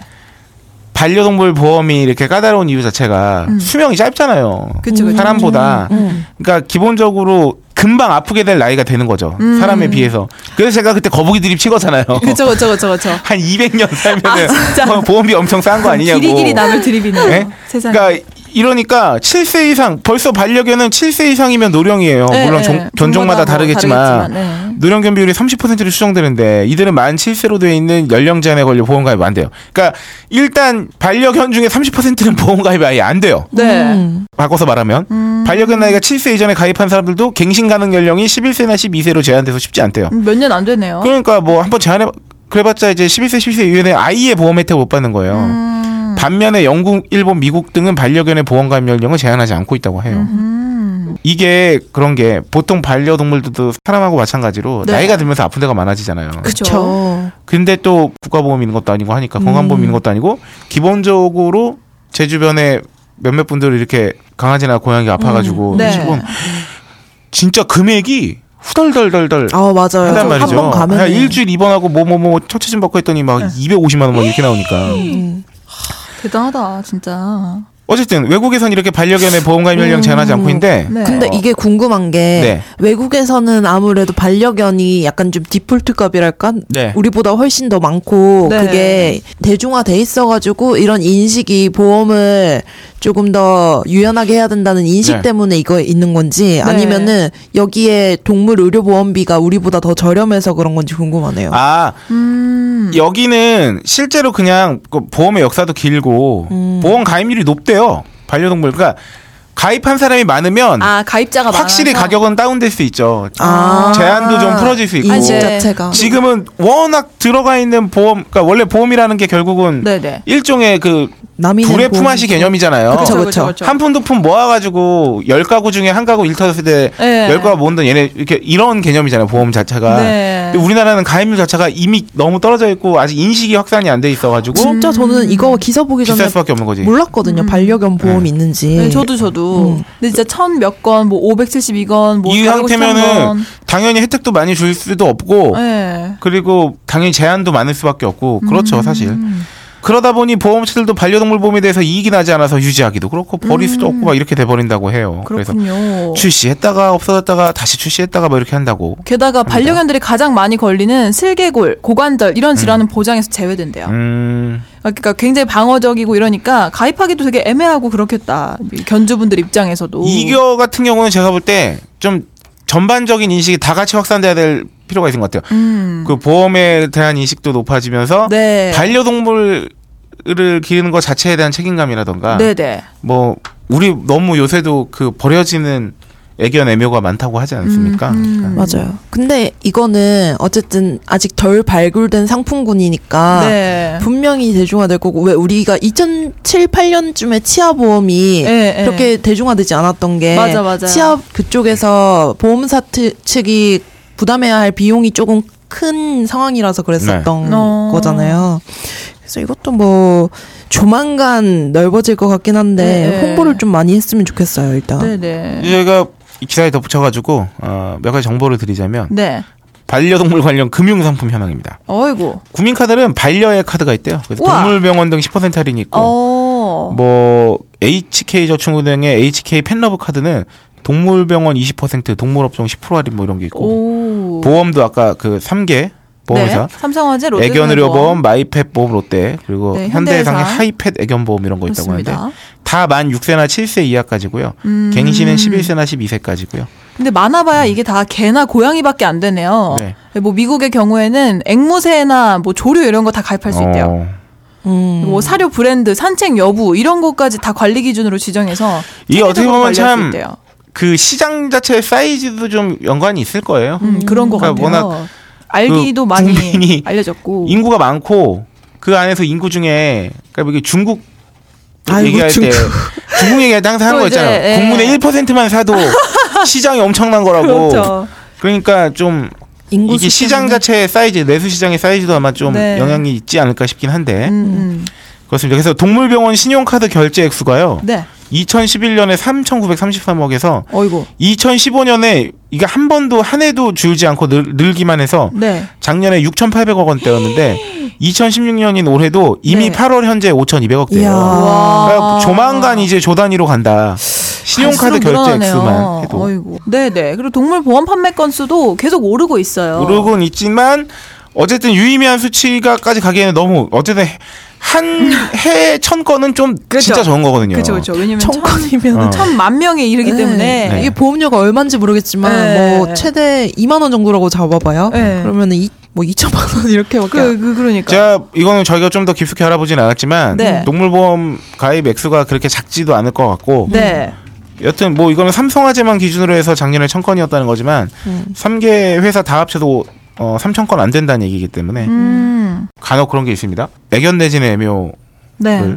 데리고 한번 같이 살아볼까 해다가도 책임을 져야 되는데 나이 먹고 아프면 그리고 막 중간에 뭐 어떻게 다치거나 이러면 맞아요, 맞아요. 어우 사실 좀 부담스러워요. 그런 저도 것까지 고려하면 수술비. 예. 예전에 TV에서 무슨 모 연예인 분께서 강아지 수술할 일이 있어 수술하고 갔다가 2천만 원인가 견적 나왔다고. 근데 몇 천까지 가는 경우가 있대요, 음. 종종. 그래서 이게 어떻게 될지 모르니까 너무 키우고 싶고 너무 가, 집에서 같이 이렇게 몇 마리 키우고 싶은데 굉장히 망설여지더라고요. 그리고 저도 키우고 싶은데 네. 이 보험 같은 거를 얼핏 생각해봐도 솔직히 저는 음, 음. 재보험도 어머니가 내주는 게 아니면은 지금 어머니가 내주시고 가입해 주신 어, 상황인데 그게 네네. 아니면은 재보험도 안 들고 가거든요. 음. 이런 상황에서 반려견을 음, 음. 키운다고 해도 보험비를 내는 게 선뜻 힘들 것 같다. 맞아요, 맞아요. 저는 어쨌든 책임을 못 질 것 같으면 음, 음. 시작을 안 하자는 주의로 네. 마음이 점점 굳어지고 있기 때문에 어, 어, 제가 언젠가 정말 책임질 수 있는 그 몸과 마음의 준비가 다 되면 네. 때는 또 잘 모르겠습니다만. 맞아요. 자 다음 뉴스는 저희가 보다 시사에 다가간 어이고. 뉴스입니다. 최고의 최고의 화제. 화제, 아, 비아그라. 어. 비아그라 혹시 얼마인지 아세요? 모르죠. 여러분들은? 이거 원래 적입니다. 그 오리지널 비아그라는 한 정에 요새 요새 좀 떨어졌을 수도 있는데 generic 때문에 원래 만 원 넘었었거든요. 맞아요. 근데 처방 없이 살 수 있는 거예요? 아니 아니 전문 처방이 있어요. 전문의 처방 아 그러니까 그 의사 처방은 있어야 돼요. 이거 얼마죠 지금 현재는? 이게 25mg, 50mg, 예, 100mg 맞아요. 이렇게 세 종이 있는데 사실 네.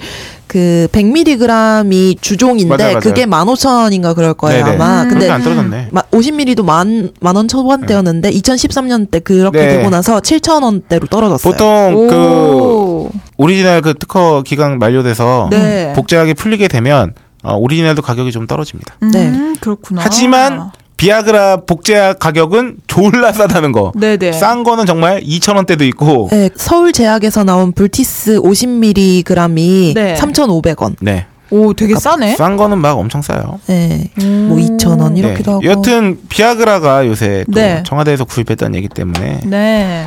뭐 굉장히 핫 이슈인데 비아그라 사실 약은 좀 오래됐죠 이제 복제약도 네네. 풀린 지도 벌써 3년 지났으니까. 음. 근데 이 비아그라가 맨 처음에 나왔을 때만 해도 막 거의 혁명이었거든요. 음. 언제 나온 거지 이게? 이거는 1998년 네. 아. 보통 한 시, 맞아요 15년 네. 정도 될 거니까. 화이자. 네 한국 화이자 아, 한국 화이자가 아니라 그냥 화이자에서. 한국 화이자 대단한데요. 어, 아, 한국 화이자는 화이자의 한국 지사겠죠. 그렇죠. 화이자에서 나온 건데 네, 화이자에서 비아그라의 원료인 실데나필을 개발했대요. 이 실데나필 성분을 개발한 게 뭐 이제는 너무 유명해진 얘기지만 심혈관 네네. 치료제를 개발하다가 네. 아, 곁다리로 어, 부작용으로. 나온 거예요. 부작용이 발기여서 음. 이렇게 된 건데 요 기사만 놓고 보면은 네. 비아그라는 최고의 쾌락을 약속하지 않는다. 그렇죠. 음, 그렇죠. 제가 한겨레에서 과학 기사 섹션을 되게 좋아하는데 네. 네, 이게 네. 되게 재밌는 기사들이 많아요. 네. 그래가지고 가져왔는데 네네. 통계 한번 소개해 주세요. 이거 좀 재밌잖아요. 아, 이 통계나 정, 정확성을 신뢰하지는 못할 것 같아요. 어쨌든 음. 우리가 태어나서 죽을 때까지 평생 나누는 섹스의 횟수가 네. 평균 다섯 명의 상대와 어, 총 2,580번이라고요. 아이고 80번? 그러면 1년에 몇 번이죠? 평생이니까 아 이거는 좀 어렵네요. 60년이라고 쳐봐요. 아니, 네. 아니 그, 한, 그 60년이라고 치면은 아 60년 긴데 좀 40년? 40년이라고 치면 음. 40년은 더 되지 그래도. 50년. 50년. 이라고 치면 예. 5, 25니까 1년에 500한 네. 30번 아니죠, 아니죠. 아닌가요? 아닌가요? 2,580 나누기 50 번? 50이잖아요. 아. 1년에 한 50번. 50몇50 회. 50 몇 회? 한 달에 한 4회. 4회. 4점 몇 회. 4, 어. 5회. 근데 보통 젊을 때 많이 하고 나이 들면서 조금 하니까 한창 때는 한 10번 정도 한다는 얘기죠, 한 달에. 어. 굳이 따지면. 엄청난데? 네. 네. 하여튼 전이를 포함해서 한 번 할 섹스할 때 걸리는 시간 30분만 잡아도 우리가 평생 이걸로 보내는 시간이 약 1290시간이래요. 어. 날짜로 따지면 53일. 이렇게 말하면 그렇게 긴 것 같진 않고. 별로 길지 않네. 인생의 두 달 가까이를 어, 섹스를 하며 보낸다고 하는데. 근데 이게 인생에서 아마 화장실 이용하는 시간 다 합치면 이거보다 훨씬 길걸? 아, 그쵸. 그런가요? 하여튼 평균 다섯 명이라는데 어, 이 중에서 정말로 사랑했던 사람은 뭐 통계상 두 명이라고 해요. 근데 이게 다섯 명 중에 두 미국의 명? 한 웹사이트가 벌인 설문조사예요. 제가 볼 때 이거는 어, 각 나라의 문화나 이런 것마다 다를 수 네, 있어요. 실정이 약간 네. 다르다. 왜냐면 얘네는 처음 시작하는 나이도 훨씬 빠르고 그쵸. 그리고 처음 시작한 나이도 우리나라도 빨라지긴 했겠지만 네. 횟수 자체도 많을 거라고 얘네는. 음. 네, 우리나라는 평균 명도 다 적어지고 횟수도 훨씬 적어질 것 같아요. 네네 어. 그럴 것 같아요. 음. 네네네. 그러니까 다섯 명 중 두 명은 실제로 사랑, 정말 사랑했던 거고 나머지 세 명은 단순한 성적 이끌림에 인해 이 되게 우여곡절 신기하다. 끝에 성관계를 나누게 우여곡절 끝에. 뭔 우여곡절을 그렇게 진짜 있다고? 웃긴다.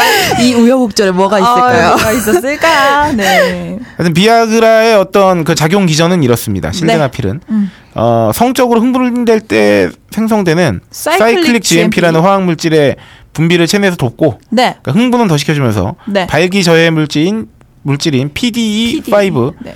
는 분해한다. 포스포디 에스테라제. 네, 요걸 근데 이 이름의 유래가 되게 웃기네요. 활력이라는 의미의 비거와 네. 나이아가라 폭포를 합친 합성어가 비아그라래요. 네, 원래 이, 이 약 이름 네이밍하는 거 되게 중요해요. 이 이 전문가들이 있다니까. 아 그래요? 그 실제로 어떤 영화에서 이거가 이거를 직업으로 한 주인공이 있었는데. 어, 진짜요? 가물가물하네요. 그래서 비아그라가 나이가 나이아가라 폭포 같은 정력을 선사한다는 이아그 영화 있잖아요. 꾸페시의 행복 여행이었나요? 하여튼 그 저기 어. 사이먼 페그가 주연인 영화에서 사이먼 페그 여자친구가 제약회사 다니는데 이 네이밍하는 일을 많이 해요. 우와. 하여튼 그게 갑자기 불 우와.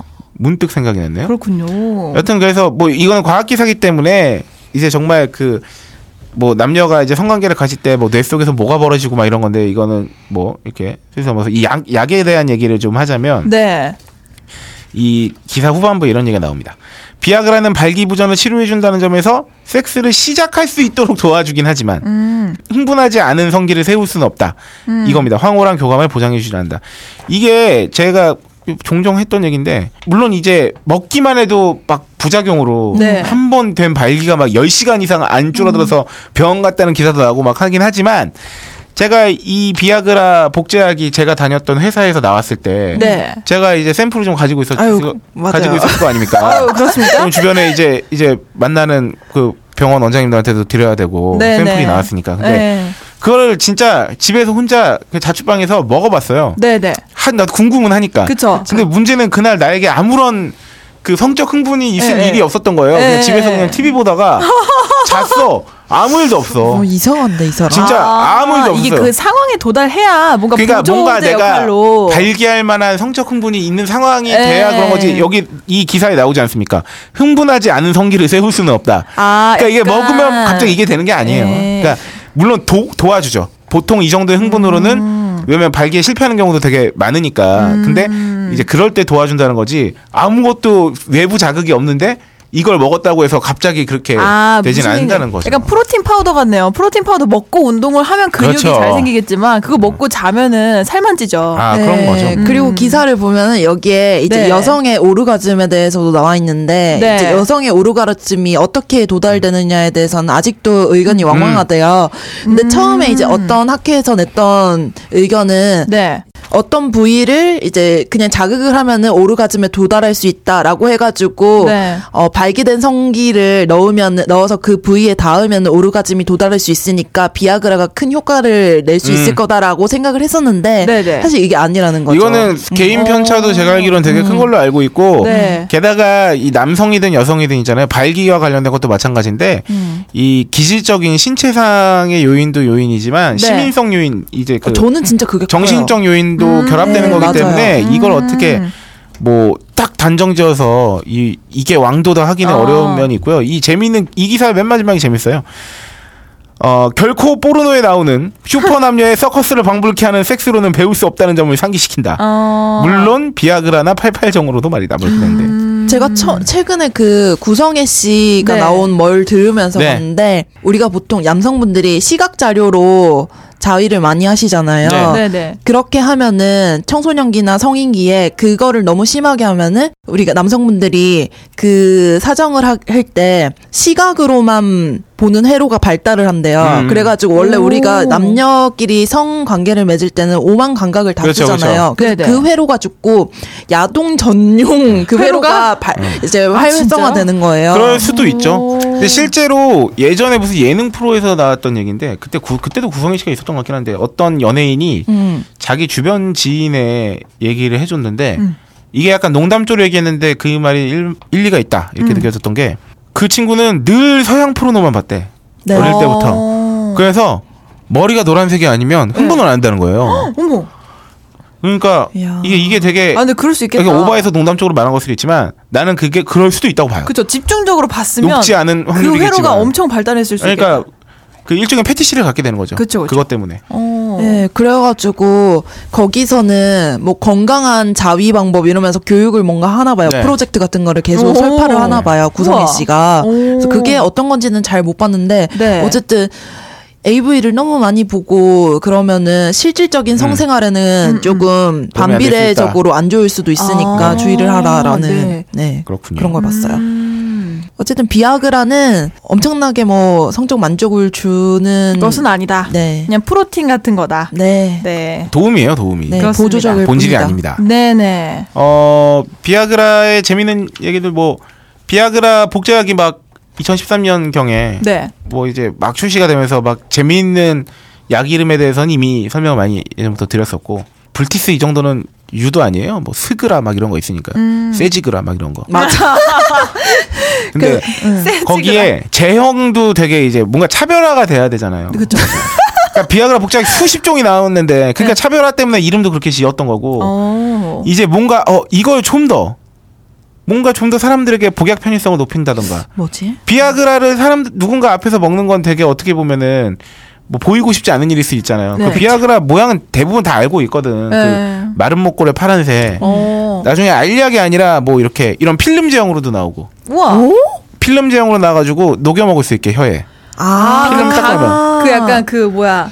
같은 제거제. 같은 그 어, 그러니까 뭐 구치 딱딱 제거제 이렇게 같은. 생겼어요. 지금 그 오이시러 갖고 온 알코올솜 포장 이건데 포장. 네. 여기서 딱 이거 지갑에도 들어가거든. 어. 물도 필요 없고 낼름 하면 금방 먹을 낼름? 수 있고. 대박이다. 왜냐면 어머 세상에. 보통 이거를 사용해야 될 일이 예, 예. 어, 늘 정해져 있지 않을 수도 아, 있잖아요. 그쵸, 그쵸. 러니까이 사람들 휴대해야지. 그렇죠. 그래서 음. 다양한 제형이 나왔어요. 뭐 추잉 제형도 나오고 추잉. 네, 씹어 먹어서. 넘길 수 있는 것도 아. 나오고 그러니까 이렇게 뭔가 좀 차별화를 하기 위해서 다양한 시도들이 있었다. 어머 어머. 어, 재밌지 신기하다. 않습니까? 녹여 먹는 비아그라. 녹여 먹는. 네. 아, 재밌다. 근데 왠지 알약보다 효과가 덜할 것 같아요. 근데. 어차피 그 구강붕의 필름 같은 경우도 구강붕의 필름이라고 해요 보통 이런 어. 거를 구강 구강붕의 필름 같은 경우도 어쨌든 어느 정도 효과를 볼 수 있게끔 만든 거기 때문에 음. 그 실데나피 성분만 들어있습니다. 보통 알약에 그 알약에서 그 약의 실제 성분은 별로 차지하는 게 별로 없어요. 음 그래요? 되게 수량이고 그 알약의 형태를 유지하는 일종의 부영제라고 하거든요. 아. 그게 들어가 있는 거고 어, 오, 근데 궁금한 그렇구나. 게 이게 처방 받는 게 그냥 처방해 주세요 그러면 처방돼요? 보통은 그러면 다 됩니다. 그냥 다이어트 약처럼. 그러니까 그렇죠. 그, 그 음. 선생님한테 가가지고 어차피 또 이게 비아그라가 애지간에서는 다 비급여란 말이에요. 아, 네. 그러니까 어차피 약값 보조를 못 받아요. 어, 네네. 애지간에서는 진짜 네. 내가 막 그렇지 않고서는 그런 게 뭔데요? 그 막 비뇨기과 가가지고 네, 막 문제가 있는 뭐그 정도가 질병 아니라면 질환 판단 판정을 받아가지고 막 이렇지 어. 않는 이상인데 보통 그렇게 안 하고 나 그냥 비아그라 사고 싶다 해서 가는 경우가 많잖아요. 아. 그런 경우에는 그냥 다 비급여로 해야 되는데 음. 그때 이제 뭐 의사 선생님한테 음. 내가 뭐 요새 뭐 이런 것 때문에 좀 힘든데 뭐 네. 혹은 뭐 이런 거 하나 처방해 주세요 하면은 음, 그게 되는 거죠. 하긴 뭐 음. 테스트를 해보기도 좀 그렇고. 그러니까 그렇죠. 이게 비급여다 보니까 아까 비아그라 같은 거 100ml에 15,000원이라고 했잖아요. 네. 그 그러니까 한때 왜 복작 풀리기 전에도 그렇고 네네. 중국에서 비아그라 그 밀수 비아그라 판다고 아유. 막 스티커 붙어 있고 막 이런 경우 음. 화장실에 맞다 맞다. 네, 지금도 있긴 있, 어, 있는데 지금도 어 그렇구나. 근데 막 이제는 복- 복제약 나온 게 막 3분의 1 가격 이렇게 나오니까 하긴 처방전 또 받고 그러면은 네. 어, 되게 부담됐었겠네요. 음. 그렇습니다. 네. 이런 재밌는 이야기. 아, 아, 또 정리 삼아 말씀드리는데 실제로. 발기부전을 겪게 될 확률은 고령이 되면서 당연히 늘어나기도 하거니와 네. 그 각종 만성 질환과 더불어서 아무래도 그런 예전보다 예전만치 못하게 되는 경우가 많아요. 실제로 여기까지 들어가도 되나? 그러니까 뭐 별 얘기는 아닌데 혈압약에서 보통 그 혈압을 낮출 때 쓰는 그 약 성분들 중에 이뇨제도 있거든요. 어, 그러니까 네. 그 체액을 배출해야 아무래도 혈압이 좀 떨어지니까 네네. 근데 뭐 그런 이뇨제에 관련된 논문이나 이런 것들의 연구 결과에서는 그 뭐 아주 큰 퍼센테이지는 아니지만 그 발기부전이 어, 뭐 부작용으로, 부작용으로 나타나는 수 경우도. 있고 그렇다고 어, 하더라고요. 근데 아 이거 너무 제가 의사도 아니고 한때 종사자가 이런 얘기하면 좀 뭐하니까. 아유 요새 뭐 약에 네. 대한 지식이 아니요. 워낙 네, 그렇죠. 그래서 제가 또미의 힘을 빌어가지고 아, 제가 네. 이 방송에서 이런 언급을 해도 되는지 어. 한번 아 네이버 지식백과로 검색해 보면요 네이버 지식백과에 발기부전을 검색하잖아요. 네. 그 개요에 나오기는 합니다. 그 이뇨제나 이런 것들로 인해서 발기부전이 오는 경우도 있다고. 우리가 제가 그런 말을 했었죠. 88회 정력 특집을 하자. 어. 88에. 네. 한미 한미에서 뭐 지원해 주나요? 88? 한번 제가 전화해 볼게요. 네. 이 네이버 건강백과 이런 문구가 있습니다. 이뇨제와 같은 항고혈압제의 사용 또한 발기부전의 발생을 초래할 수 있다. 어. 당뇨 또한 발기 당뇨 발기는 환자에서 음료 뭐 하여튼 그렇게 네. 발기부전이 초래될 수 있고 막 이렇다고 해요. 그 저희 기사에도 올라간 그 네. 탈모 치료제에도 이런 부작용이 있다. 네, 아, 프로페시아 네네네. 흥분해도 그거는 이제 오히려 그 성 호르몬과 연, 연관돼 있어서 근데 뭐이 내용이 있고 그렇습니다. 아 여기까지 저희가 비아그라에 대해서 한번 네. 기사를 알아봤고 네. 아, 다섯 번째. 다음 거 또 이게 또 그냥 지나칠 수 없는 기사네요. 네. 더욱 격렬하게 평범해지고 싶다. normal crush에 빠진 청춘. 이라는 기사네요. 요새 뭐 평범하게 사는 게 가장 어려운 일이다 이런 얘기 많이 듣잖아요. 많이 하고. 그쵸, 그쵸. 네. 그래서 신데렐라도 싫고 드라마 주인공도 싫고 나는 소소한 인생, 짠내 나는 현실에 묻혀 살래. 나 이거 보고 진짜 음. 슬퍼서. 그러게요. 보통이야 라는 말은 그동안 칭찬과는 거리가 영 음. 멀었죠. 평범하다는 거는 매력적인 것과 상반되는 이야기라고 여겨져 왔고, 하지만 시대가 변함에 따라서 2030 세대들이 소소한 보통의 존재의 매력에 빠졌다고 합니다. 대학 내일의 20대 연구소가 27년 2017년 키워드로 normal crush라는 용어를 뽑았다고요. 아, 이거 진짜 뭔가 반비례되는 어- 언어 진짜, 아니에요? normal normal과 crush. 보통을 뜻하는 normal에 반하다는 뜻을 가지고. girl crush 막 이런 것처럼 어이구. crush를 해서 normal crush. 평범한 존재에 반했다는 의미입니다. 네. 그래서 이렇게 해시태그로 분류해서 이 기사가 소개가 되어 있는데 너도 나처럼 짠내 나는구나. 네. 이 요새 막 재벌이세와의 연애 이런 거는 대부분 다 이제 네. 지상파에서 많이 나오고 그쵸 말이 되는 얘기를 해. 막 약간 오히려 이제 느낌. 케이블이나 종편 같은 데서는 뭐 네. 혼술남녀나 예. 청춘 시대 이런 것처럼 이 짠내 나는 현실 청춘들의 이야기를 담아서 맞아 맞아. 제가 재작년쯤에 홀릭함에서 봤던 그 유병재 씨가 네. 그 대본을 쓰고 주연을 한 초인 시대 그것도 아, 이제 그 우리는 주- 경력자만 뽑아요. 네네 그예 그 초인 그럼 난 어디서 시대에서 경력을 주인공인 병재도 네. 딱그 복딩이 취준생 역할이었거든요. 네. 그러니까 그런 거 보면 참 엄청 와닿죠. 그쵸 그쵸. 그래서 이 특히 이 혼술남녀 보, 보시면은 노량진 공무원 학원 얘기가 나온단 말이에요. 여기서 그 식당가에서 밥 먹는 그런 씬들 보면서 네. 또 공감도 되고. 야 지금 10월달 통계청 기준으로 취업 준비생이 65만 명이라고 하는데 제가 알기로 오, 올해 수능 본 인구가 60만 대인가 이야, 그 이하일? 거예요. 네. 요것도 한번 소개해 주세요. 저는 또 한번. 네, 그 중에서 40%가 26만 명인데 이게 공시죠. 공무원 준비생이라고 네. 합니다. 그래서 이 혼술남녀 아까 소개해드린 그 드라마에 보시면은 노량진이 배경으로 나오는데 노량진에서 임용고시를 준비 중인 한 그 실제 공시족 분께서는 평범하게 먹고 사는 것도 힘든 세상에서 화려하게 꾸민 주인공들이 나오는 콘텐츠들은 괜히 잘 안 보게 된다면서 그렇죠. 아무리 드라마라고 해도 현실적으로 좀 이렇게 있을 법한 그런 콘텐츠가 더 공감이 간다고 짠내나고 좋다고 네. 말했다고 합니다. 어 아까 제가 그 알아본 네. 2017학년도 최근에 있었던 수능 응시인원이 60만 6천 명이에요. 그러니까 수능 본 사람보다 취준생이 더 많은 더 거예요. 많네요. 역전이 된 거죠. 왜냐하면 어머나. 2016학년도에는 63만 명, 1000명이었고 15학년도에 64만여 명인데 이제 계속 줄잖아요. 수능 응시는 네. 아마 내년쯤 되면 50만 명대로 59만 명대로 아이고. 떨어지지 않을까 하는데. 얘들아 끝이 아니야. 근데 취준생 인원은 더 늘어날 수밖에 없는 게 네. 어쨌든 누적된 게. 누적이 계속되는 거죠. 졸업자가 계속 발생하면서 음, 어제 그렇죠. 그렇다고 그 앞선 취준 뭐 다 취업이 되는 다게 되는 건 아니니까. 아니니까. 네, 그렇습니다. 참. 뭐 그런 거 하면은 버스커 버스커의 벚꽃 엔딩이라는 노래가 예전에 유행을 했다면 요새 요번 올해 봄에는 10cm가 발표한 봄이 좋냐라는 노래가 네. 1위를 차지했었죠. 아이 가사 가사가 뭐 너의 달콤한 남친은 사실 PC방을 더 가고 싶어 하지. 봄이 그렇게도 좋냐 멍청이들아. 결국 꽃잎은 떨어지지 니네도 떨어져라. 뭐 이런 가사. 근데 이게 그 멜로디가 엄청 달달한데 가사를 잘 들어보면 이런 거예요. 떨어져라. 막 이러면서.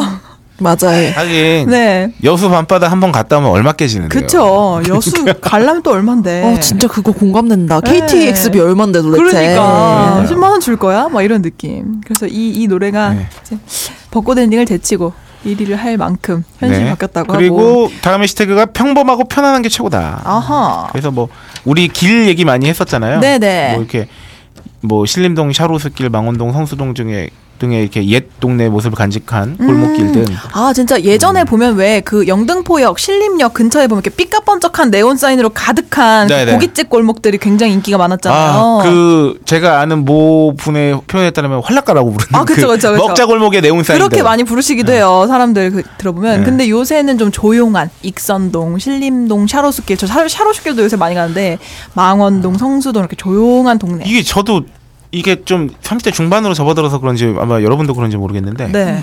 지난주에도 뭐 주말에 예를 들어서 네. 뭐 이제 늦게까지 뭐 이제 집회 현장에 있다가 네. 그 거기서 뭐 이제 소주를 한 잔 하고 맥주를 한 잔 더 하려고 해도 거기서 막 너무 그 종로 쪽에 너무 많죠 사람이. 막 번쩍번쩍하고 막 네. 너무 그러니까 좀 뭐랄까 빨리 벗어나고 싶은 거예요. 맞아요, 맞아요. 그래서 그냥 집 앞에 조용한데 이런 데 찾게 되는 거죠. 그게 최고죠. 그런가 봐요. 네. 네, 그래서 네. 어, 편한 걸 찾게 되고 그 다음 해시태그가 이제 성공담보단 경험담. 음. 맞아요. 이건 맞는 것 같아요. 맞아요. 그뭐 화려한 스펙을 소유한 멘토의 성공 스토리. 이제 네. 이런 자기계발서는 한물 같죠. 네. 하지만 나와 비슷한 보통 사람들이 겪은 경험담이라면 더욱 공감을 얻고 네. 공- 공감을 얻고 인기를 끌고 있는 추세인데 그 취업 준비 온라인 커뮤니티들 유명한 곳들 들어가 보면 취업 후기나 시험 후기를 남기는 게시판이 있어요. 여기는 저마다 글을 보고 위도, 위로를 얻었다는 댓글이 수십 개씩 달린다고 합니다. 그래서 보통 사람들의 이야기를 담은 블로그인 사소한 인터뷰라는 블로그가 있는데 이 블로그의 컨셉이 평범한 사람들에게도 각자 자신만의 법이 있다는 컨셉으로 150여 명의 평범한 사람들을 인터뷰해서 인기를 끌고 있다고 하네요. 네. 네, 그런가 하면 뭐 나의 솔직한 상하이 언니. 라는 블로그를 운영하고 계시는 릴리라는 닉네임을 가지신 분은 자신이 직접 겪은 해외 취업 경험담을 전달해서 취업 준비생들의 마음을 사로잡았기도 하고. 뭐 하여튼 이렇게 위로를 주고 받고 있는데 네. 저는 사실 지금 취업 준비생들한테 뭐 조언을 굳이 해주려면 한번 해줄 수 있겠지만 네. 맨 처음에 이건 깔고 들어가야 될 것 같아요. 어떤 거요? 아, 지금 여러분이 훨씬 힘들다. 음. 예, 저 때보다도 훨씬 힘든 것 같고 네, 네. 제 앞세대 때보다도 힘들 거고 당연히 음, 음. 지금 취준생들이 아마 어, 대한민국에서 어떤 취업과 관련된 뭔가를 의 역사에서는 네. 최소한 최소한 1960, 70년대 이후에 네. 아, 80년대 이후부터로만 잡아도 하여튼 지금이 취업하기 제일 어려운 것 같아요. 대졸이던 뭐 이렇게 해가지고 대학 졸업하고 취업하기 가장 어려운 시기다. 네, 네. 아마 전무 전무한 거는 맞는 것 같아요. 음, 음, 왜냐면 그 8, 90년대 초반 이럴 때는 그 경기에 경기 막 그 호황기에는 네. 그때는 진짜 그 그때 선배들이 얘기해요. 정말 잘 됐다고 취업. 음, 음, 음. 학점 뭐 이런 거 신경 안 쓰고 영어 이렇게 안 해도 맞아요. 그때는 뭐 기업들에서 오라고 난리 쳤고 네, 네. 이제 제 윗세대한테 얘기 들어보면 오히려 그때는 막 은행 가려고 목매달고 이런 사람들 은행이 시, 은행이나 공무원에 취업 취업하려고 음, 음. 이렇게 목매달고 그런 사람은 별로 없었다고. 음, 음. 그러니까 근데- 지금 점점 안정된 작, 직장을 선호하게 되는 거죠. 예, 예. 근데 지- 이, 이 부분에 마지막 해시태그에 관련된 내용이 공감이 가는 게 확실히 내가 이런 역경을 겪고 뭐 성공을 했다. 그러니까 뭐 너네도 하면 잘될 음. 거야. 이런 얘기보다는 그죠? 나도 이런 일을 겪었는데 너무 힘들었 다고 음. 얘기하는 그런 글을 볼때 그죠. 나만 그런 게 아니구나라는 느낌이 훨씬 더 힘이 되는 것 같아요. 그러니까 이미 보- 성공하고 반짝반짝한 사람이 조금만 버티면 된다. 근데 알고 음. 보니 그 사람 배경이 아주 좋은 금수저였고 기회가 좋았고 뭐 주변에 사람들이 좋았고 뭐 그런 게 있었다 하면은 뭐 요새 나오는 이런 커뮤니티에 올라오는 글을 보면 진짜 다 나랑 비슷한 사람들이 가는데 뭐 면접 갔다가 뭐 한마디도 못하고 나왔다 머리가 새하얘졌다 뭐 이런 글 보면은 나만 그런 게 아니구나 보통 그냥 그거죠. 힘내고. 나도 참 빡세는데 너는 더 빡세겠다. 야. 그죠, 그죠, 이 그죠. 정도. 네 그쵸 그쵸 그쵸 어떡하냐 이거 많이 힘들겠다. 야. 네, 뭐 네. 이런 이런 거죠 뭐. 근데 참 전반적으로 짠내 나네요 네. 자, 오늘 다음 기사로 네. 넘어가 보면 네 백세 휠라의 회춘. 오 10대 학생이 입는다 네, 휠라가 100년이 됐나 봐요. 오. 와, 휠라는 진짜 저 초등학교 중학교 때도 네 아, 유행했어요? 그냥 그냥 갖고 싶은 브랜드죠. 오. 가장 오, 그 그때요? 청소년기에 가장 유행했던 브랜드가 휠라였나요? 아, 가장은 아닌데 네. 그러니까 그때 유행했던 브랜드 중 하나죠. 어. 저 제가 초등학교 5, 6학년 때 유행했던 브랜드 이러면 너 너무 나이 드러나나? 리, 리? 게스 리? 그리고 저기 아, 리가 뭐 미치코 뭐죠? 런던 막 이런 거. 어. 그리고 닉스. 어. 닉스 청바지 모르니? 닉스? 닉스는 몰라요. 알긴 하는데 네, 하여튼 아, 뭐 니. 그런 거예요. 아. NIX 어, 닉스도 아. 있었고. 일단 제가 이제 학창 시절 지내는 동안은 휠라가 유행인 적은 없었어요. 네, 저희 땐 그러니까 무조건 좀 스프리스 컨버스. 뒷물감 브랜드. 예, 예. 역시 이렇게 다른가 봐요. 저 초등학교, 초등학교 중학교 때만 해도 네. 휠라도 괜찮았어요. 예. 어, 이만큼 휠라가 굉장히 좀 이렇게 뭔가 노회한 브랜드죠. 그저 이렇게 트렌디하다는 네. 느낌은 좀 적은 브랜드였는데. 여기 봐요. 스포츠 브랜드 휠라는 네. 1990년대 활동적인 20, 30대가 있는 스포츠 이루로 인기를 끌었다고. 네. 저 90년대 제가 딱 초등학교, 중학생 이렇게. 근데 언젠가부터 소비자와 함께 나이가 들었다는 평가를 받았고 한동안 뭐 피케 셔츠, 다운 재킷 등등 3, 40대를 겨냥한 제품이 주력 상품이었습니다. 그런데 올 초에 초심으로 돌아가자 이렇게 며? 하면서 흰색 red, blue 이렇게 유명한 휠라 색상과 로고 디자인을 강조한 heritage 라인을 내놨다고 음. 합니다. 그래서 새 고객층을 확보하기 위해서 10대를 겨냥했고 그 결과 발랄한 10대 학생이 입는 옷이란 인식이 생겨나서 최근에는 휠라가 젊어졌다는 평가가 나온다고 합니다. 아, 근데 이 평가가 진짜 실제 1, 20대들에게 그렇게 먹히고 있는지는 제, 저희가 있는지는 아직 네, 피부로 적이 느끼지는 못해서 네. 뭐 어쨌든 이런 식의 노력을 진행하고 있다. 뭐 이렇게 하는 거겠죠. 음. 아, 휠라 이거 처음 알았어요. 이탈리아에서 시작한 스포츠 브랜드라는 걸. 1911년. 1911년에. 야. 그래서 2007년 휠라 코리아 회장이 전 세계 사업권을 인수했다고요. 오. 오. 야, 이게 그 한국 지사가 이, 이, 이런 경우 네, 세븐일레븐처럼 비슷한 그러게요. 거죠. 네, 오. 오. 하지만 변화가 필요하고 하다고 판단해서 지난해 처음으로 전문 경영인을 영입했고 네. 젊은 직원들의 의견을 많이 들었다고요. 어, 아 그래서 그 올여름에 휠라 로고가 크게 새겨진 반팔 티셔츠가 완판됐대요. 오. 뭐 긴팔 제품 역시 80% 이상 팔렸다고 다시 재생산에 들어갈 정도였다고 음. 하고 뭐 테니스와 같은 디자인의 운동화 신제품도 뭐 9월 중순에 출시하자마자 70% 이상 팔려서 추가 생산 중이라고 합니다.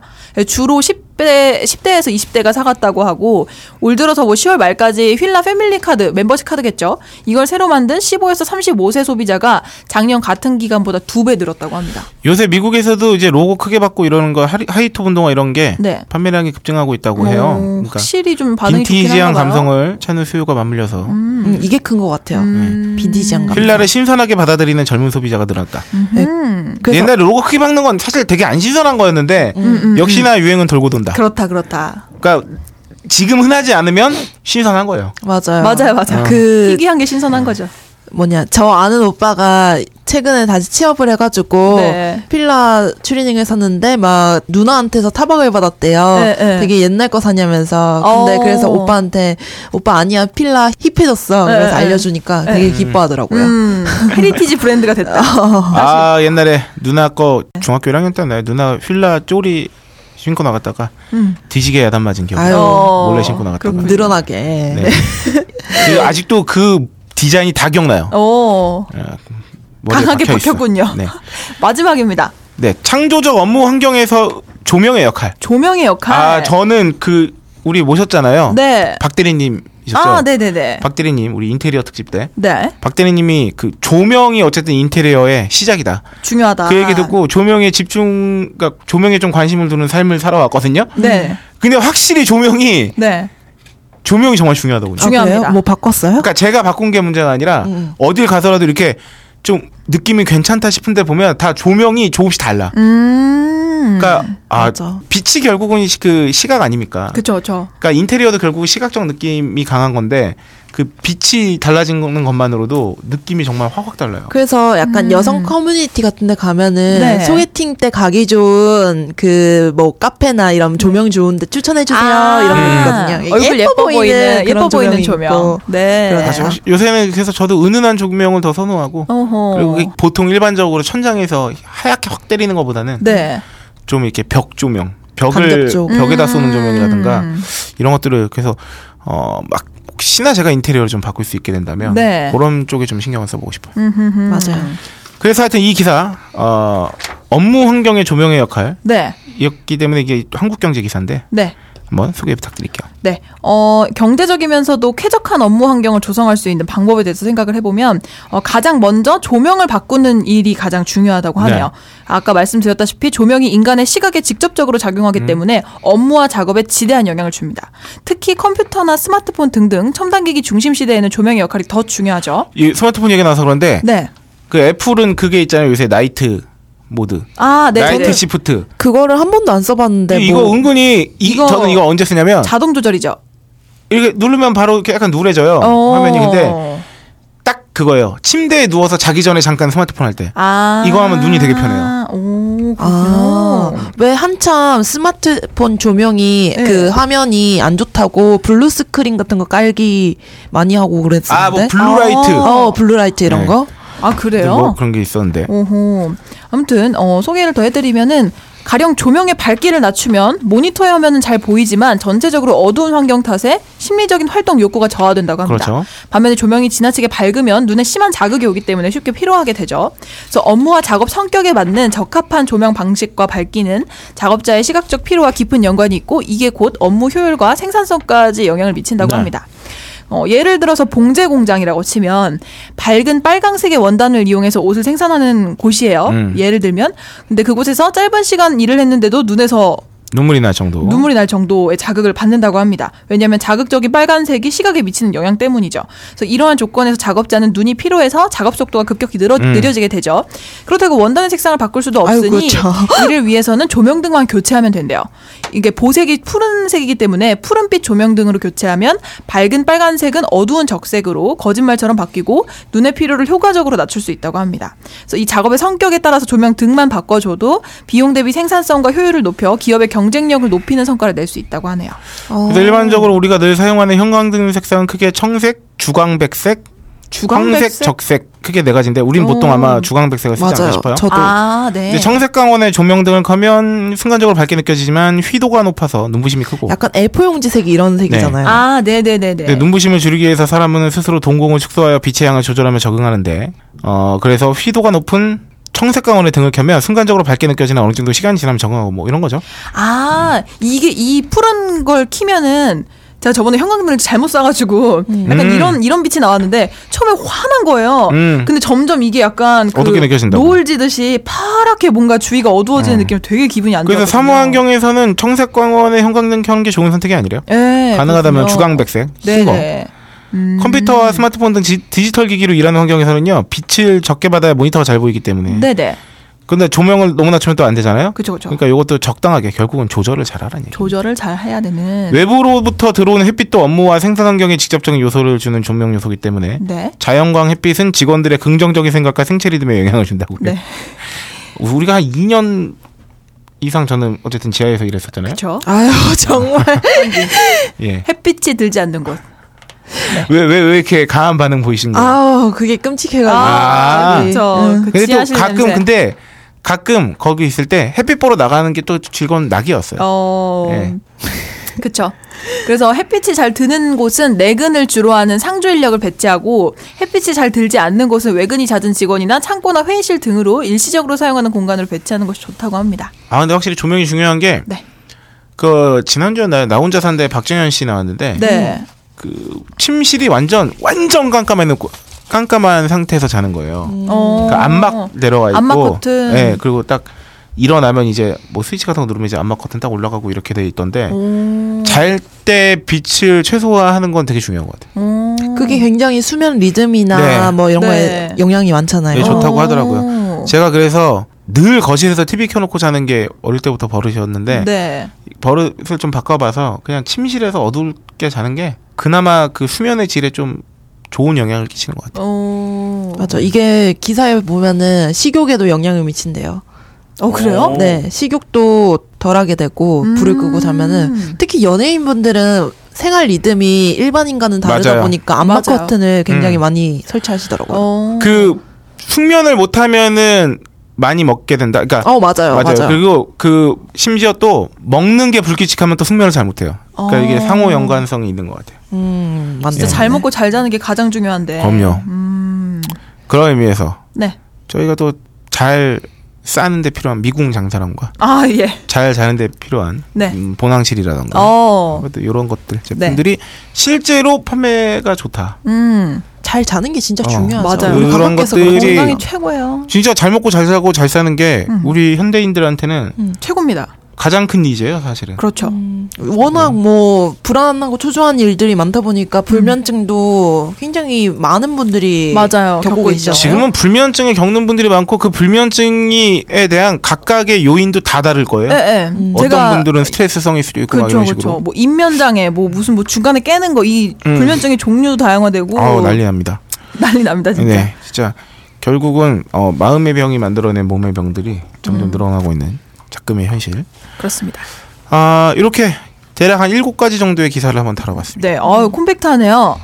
아유, 좋아요. 저는 오. 기사 다룰 때가 좋은 게 성향 자체가 산만하다 보니까 네네. 여러 가지 주제를 다루면 너무 좋아요. 어, 여러분들도 좋습니다. 그러셨는지 네, 아주. 다채로운 오늘. 네. 네, 어, 오늘 방송 어떠셨나요? 어, 굉장히 콤팩트하고 네, 어, 아주 다양한 성격의 기사를 다룰 수 있게 돼서 네. 어, 중간에 깜짝 놀라는 부분도 있었고 아, 굉장히 다채로웠고 좋았다. 뭐 이런 네. 소감 밝혀봅니다. 네. 박세롬님도 저는 88회를 위해서 아. 88회. 이, 논문이나 네, 논문이요? 연구 자료를 어. 네네. 각종 영문의 자료를 많이 어. 읽어보도록 할게요. 88에 몇회 남았나? 7회 어. 두 달. 두 달 동안. 어이구. 그럼 신년 특집으로 88회 갑니까? 아, 뭐 그럴 수 있겠죠. 약간 그런 느낌인데요. 음, 그렇군요. 안 했죠? 우리 정력 특집 이런 거? 안 했죠. 안 했죠? 안 했죠. 훌쩍 기자님이 음. 좀 뭐라 그러죠? 그 연구 대상을 뭐라 그럴까요? 근데 이게 사실은 이 보통 이제 활력이란 말로 많이 쓰잖아요. 네. 요새 이제 정력이란 말, 그 요새 지상파에서 활력이란 말로 대체해서 쓰던데. 네. 아, 근데 그 활력이 정말 굉장히 주관적 요소도 많이 개입해 있고 음. 과학적으로 증명하기가 참 쉽지 않을 거예요. 활력을. 그럼요. 그 뭐, 뭐 스태미너 뭐 이런 건데 결국 음. 사람마다 다 다르고 음. 지향하는 이 목표치가 다르고 그렇죠. 하다 어, 보니까 그렇구나. 난 잘 몰랐어. 어. 뭐 그런가 봐요. 네. 네. 아, 그렇습니다. 훌쩍 기자님은 어땠나요? 요런 특집은 간혹 하는 게 참 좋은 것 같아요. 음, 특히나 이렇게 여러분들이 각종 이슈에 지쳐 계실 때 그렇죠. 이런 소식도 있고 저런 소식도 있고 환기시켜드리는. 네. 어, 저희가 다음번에는 뭐 꿀팁 특집 이런 것도 한번 해보면 좋을 것 같아요. 아유, 좋네요. 어, 다음 방송 82회에서 네. 어, 이제 되게 뭔가 80회 때를 딱 접어들면서 드는 생각은 네. 어, 뭔가 되게 풍성한 느낌. 음. 숫자 자체가 그렇기도 하고 많이 이룬 느낌. 그 중국인들이 그래서 팔자 그렇게 좋다 좋아한다고요. 아, 그팔 네. 자체에서 느껴지는 것도 있지만 네. 또 80대로 딱 넘어오니까 와 이게 진짜 오래 했구나 이런 음. 느낌이 60회 때나 70회 때랑은 또 다른 느낌이 있는 것 같아요. 그쵸. 8이라는 숫자가 크네요. 네 음. 그렇습니다. 어, 저희는 82회에서 다시 네. 활기차게 인사드릴 수 있도록 하겠습니다. 네. 오늘의 마지막 인사는 어, 오이시러 성우가 네. 여러분, 잘 사요.